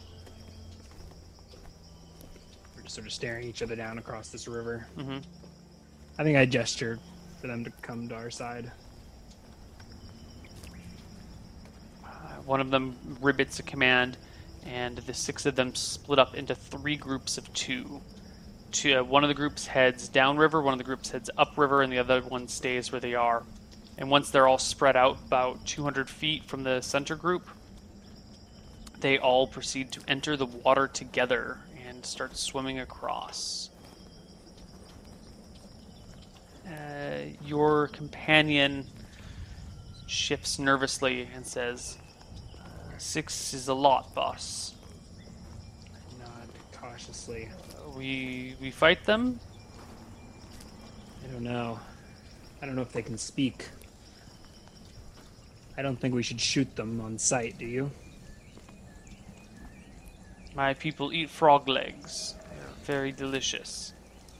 These frogs have very big legs. Do I know anything about bullywugs? The evil creatures? That sheriff's gonna be mad at me if I just slaughter a bunch of bullywugs and start a war. Blame it on the goblins. They didn't have ranged weapons? They didn't see any ranged weapons. Get your bow, Reptar. Shoot those 2. I start getting ready with my color spray. Okay. Reptar pulls out his bow, notches an arrow, and lets loose. 9. Actually, he's level 3, so 11. No, it clatters off of the armor of one of the bullywugs, and all the bullywugs cross. The 2 that were crossing that he was shooting at dive under the water and are gone from sight. Back up away from the river's edge, about 15 feet or so. He notches another arrow, looks for a target, sees none, and then the bullywugs burst from the water. I had color spray ready, so let's roll initiative, or how do you want to handle this? Yeah, let's roll initiative. I'm just going to have... I'll roll Reptar's initiative, actually. And he probably had another shot ready as well. Yes. 6 for me. 6 for you. Wow, you go first. All right, so I get my powder ready and prepare to flashbang the first group of bullywugs. Is it just like 2 that come charging out of the river? Yeah, the 2 that were from the middle come at you. But they're going to be... You get your spell ready before they get there. So... Right. Are they... If they're 2 hit die, they're blinded? No, because you're 2 hit die now. Yeah, so we're the same. Oh, right. But they are not 2 hit die. They are one hit die. So they're no save, stunned for 7 minutes. Okay. The color goes off in a bright flash. The bullywugs stand around dazed. I think they're unconscious, actually, if they're 1 hit die. They drop to the ground dazed. Unconscious. And I slip behind Reptar. Get ready to put another on. What? Or to throw another color spray. Yeah. Reptar takes a shot with his bow at one of the unconscious ones. Gets +4 to hit, but he still manages to roll a natural 1 and fail his saving throw versus death. Reptar goes to take a shot, unstrings his bow. Shitty goblin bows. Curses in frustration, drops the whole thing, pulls out his short sword. Spear and shield. Or short sword and shield. Yeah. And moves towards them, but has lost his attack for that round. As he gets towards them, you see bullywugs kind of coming out of the water up and down on the shore, but not actually leaving the water. Like, they come to the point where they can see above, and then they just start swimming from the sides. Okay. Towards you guys. Swimming rate 9 means they can move 180 yards in a round. Yeah, they could cross the river in one round. No, they can move 90 yards in a round. And still attack. Yeah, so they could cross the river and attack this round, that round if they wanted, right? Well, they're already across the river. They were 200 feet up. 90 yards is 270 feet. Mm-hmm. Yeah, so they can get to Reptar this round, but they cannot attack him. Okay. But at the end of the round, it's Reptar standing over 2 unconscious bullywugs with 2 on either side of him, basically. And I'm probably like 15, 20 feet behind Reptar. Yeah, you're like 20 feet behind Reptar up an embankment. Okay. Next round, I roll a 10 on my initiative. That's not good for you. Reptar goes first. He turns to one of the live ones, slashing out with his short sword with a wild miss. The bullywugs have short swords, so they go at 10 alongside with you. Okay. Do they all go for Reptar? They all go for Reptar. Are they just like surrounding Reptar? Yes. They very quickly just fully encircle him with one in every direction.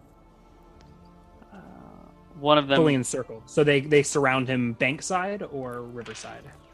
One on the river, one on an embankment above him, and then one on the shore in either direction. So he's got... So there's only 3. One of them's missing.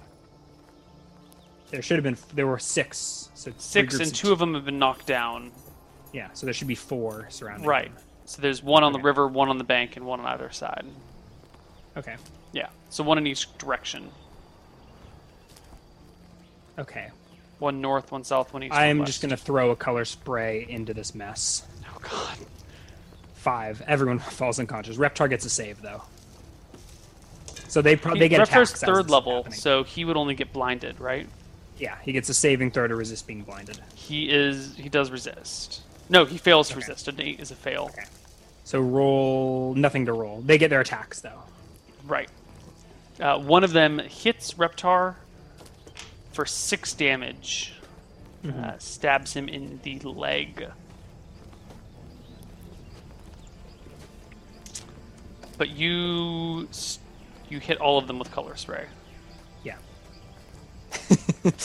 Okay, they all fall unconscious. Reptar is blinded and shouts. 7 minutes for them. Reptar's blinded only for one round. I say, it's okay, Reptar. They're all down. I like grab hold of his arm gently and pull him away from the river. Okay. Boss, I can't see. It's fine. They're down. Take a deep breath. Give me your sword. He hands you his sword. Actually, we don't have a rope, do we? No. To slay or not to slay? Kind of want the dwarves here to like... No rope. No. We're eating bullywug. I start murdering bullywugs. You just start killing unconscious bullywugs. Yeah. I think I want to leave one to send a message to the tribe. Yeah. I'm going to start a war with these bullywugs, and the town is going to hate me. Alright. After the 7 minutes are up, a lone bullywug wakes up. What does this lone bullywug wake up to? What is the sight he sees? We only had 7 minutes, so there's probably just dead. We probably dragged the unconscious bullywugs from the river onto the shore, and there's just like a pile of bodies. Okay. God, I don't think I can communicate with this guy. Nope. You now have 6 short swords if you want them. Okay.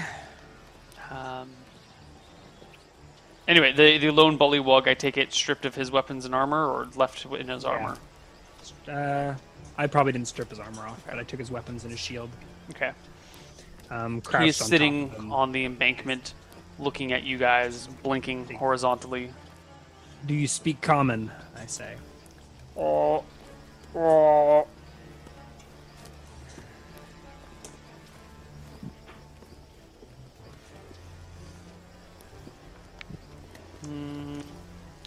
Wait, hold on. He might actually be able to. I just checked their entry. He rivets a little bit and goes, I speak human tongue. I nod. You and your people... This is Dwarven land, I say, and I gesture behind me. Mm-hmm. You and your tribe may live in this river, but further upstream, and I point to the west.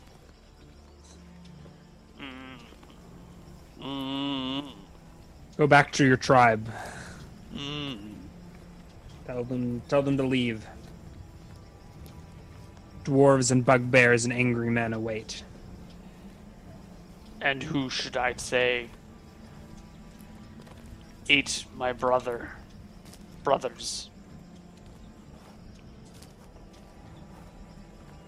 Reptar. Reptar ate your brothers. Reptar says, and Georg destroyed them with his magic.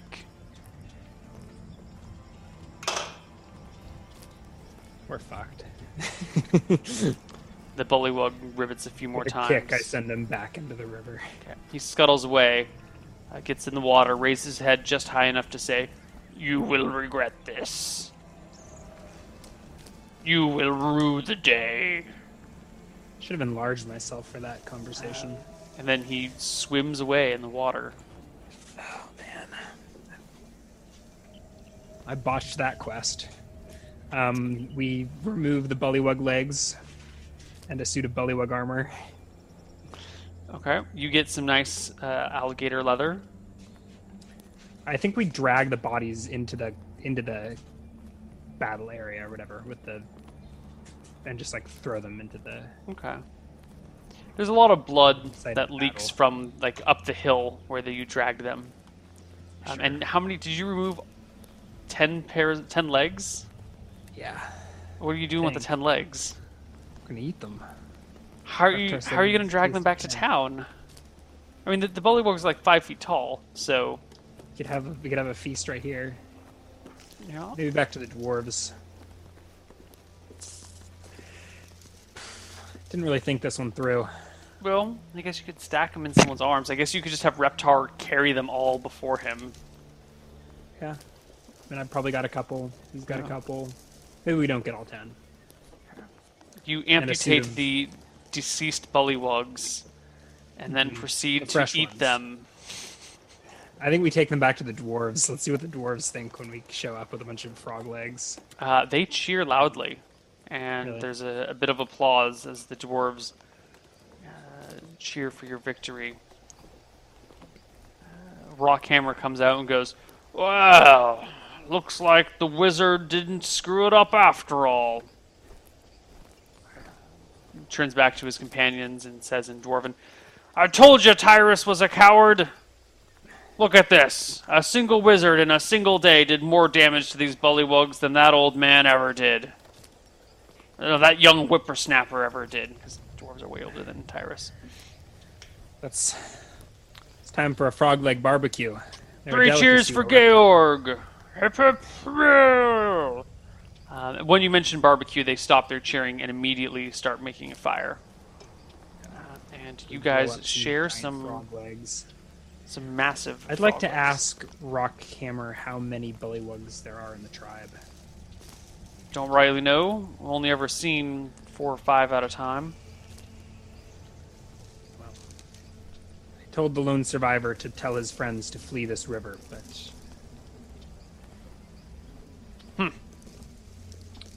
Well, I presume with magic like yours, if they come back, you can drive them off for good. We'll see. Well, we promised you some gold for doing this, and gold we shall deliver. Why don't you meet me at the Half Pint tonight, and we'll get you paid.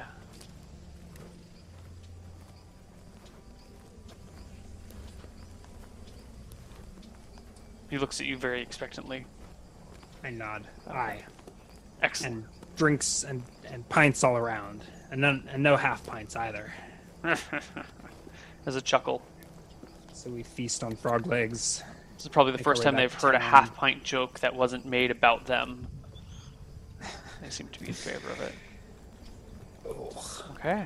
I think Georg's concerned. He's stressed. He's worried that he just initiated a war between the bullywugs and these dwarves. We'll see. And I'll probably be halfway to the next town by the time they show up. But we'll find out. All right. So let's get you paid.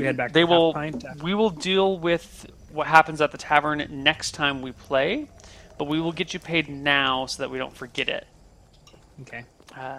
They seem to have been able to gather together 25 gold to pay you for this.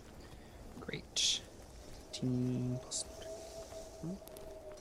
43 gold. That's the first loot I've gotten all campaign. Mm-hmm. And the bullywugs? Oh, the loot on them? Did you? No, I didn't. I don't think so. I don't think I took their armor and stuff. So I mean, if there was like coin purses, I might have noticed, but apparently not. Yeah, apparently not. I mean, I did remove their legs, so I was getting pretty intimate. You were. You would have. I think we upgraded. We probably upgraded. I mean, it's still a short sword, the short sword, but Reptar probably now is a bullywug short sword. They're much nicer than the goblin short swords. Yeah. And we'll get that armor refitted. Yeah, it seems. If you ask around town, it will take a week to refit the armor from bullywug to Reptar, and it will be considered hide armor, so it will give him AC 13, then 14 with the shield. I guess we'll figure that out next week. Bullywug XP, and let's bring this one in for a close. Yeah.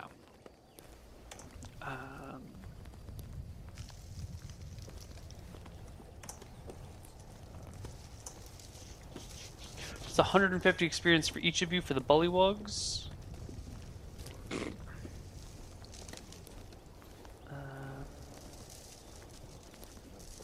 All right.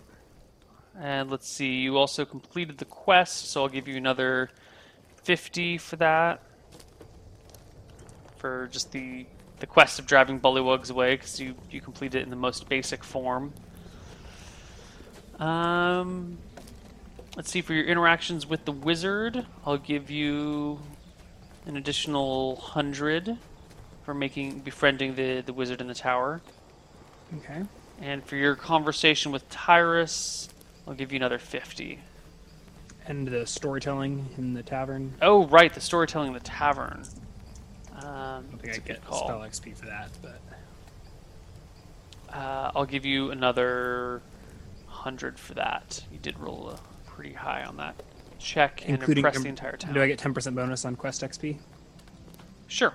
You can get 10% bonus for all of that stuff. Okay. We're going to meet a 4207.5. Are you doing Reptar's XP? I am. He's at 4575. He does not get your 10% bonus. Oh, and I get an extra quest XP. 100 for the two spells cast in combat. Right, another 100 for that. 4327. All right. Okay, I think that's it. We'll deal with the fallout of that next week. Yeah. Tyrus is not going to be too pleased with me. Possibly not. But maybe I gave these hardcore heroes another quest. Now they're going to have to deal with all these bullywugs. Maybe that's the case. If you get out of here before this follows up, maybe that's how we'll start their campaign, is this wizard came through town and pissed off all the bullywugs, and now the town has problems. Yeah. Well. Cool. well, that's it today for Dicing with Death. Now, let's talk future Dicing with Death. Next Thursday is Christmas Eve. The Thursday after that is New Year's Eve. So we're not going to do Dicing with Death on either of those days because that's just kind of ridiculous. But we're going to try and schedule something in somewhere in there. Yeah, maybe early next week. I'll have to look at my calendar. We'll try and figure something else out. I think we can do sometime next week. Yeah. So that's that. Also, Hardcore Heroes, the character creation for which will be next week. It's going to be 20 hours from this moment. Not next week, tomorrow. Yeah. 20 hours from this moment. Next day. Mm-hmm. And that will be fairly exciting. The first gameplay date for Hardcore Heroes will be January 2nd. So if you can't catch the live episode, you'll be able to catch the VODs well before the show starts. And that is that. I'm glad that we finally got back to do this. And yeah, it was fun. I'm glad I'm not dead yet. Me too. I'm interested to see where you'll be going, what you'll be doing. Oh, the places you'll go. Maybe you'll write a Dr. Seuss book. Anything you want to say before we... So that it rhymes. Mm-hmm. A gnomish Dr. Seuss book? Yeah. Maybe Dr. Seuss doesn't know. Nope. Thanks for watching. Yeah. Catch you guys next time. Yeah. See you guys later. Bye-bye, everybody. Take care. Bye-bye.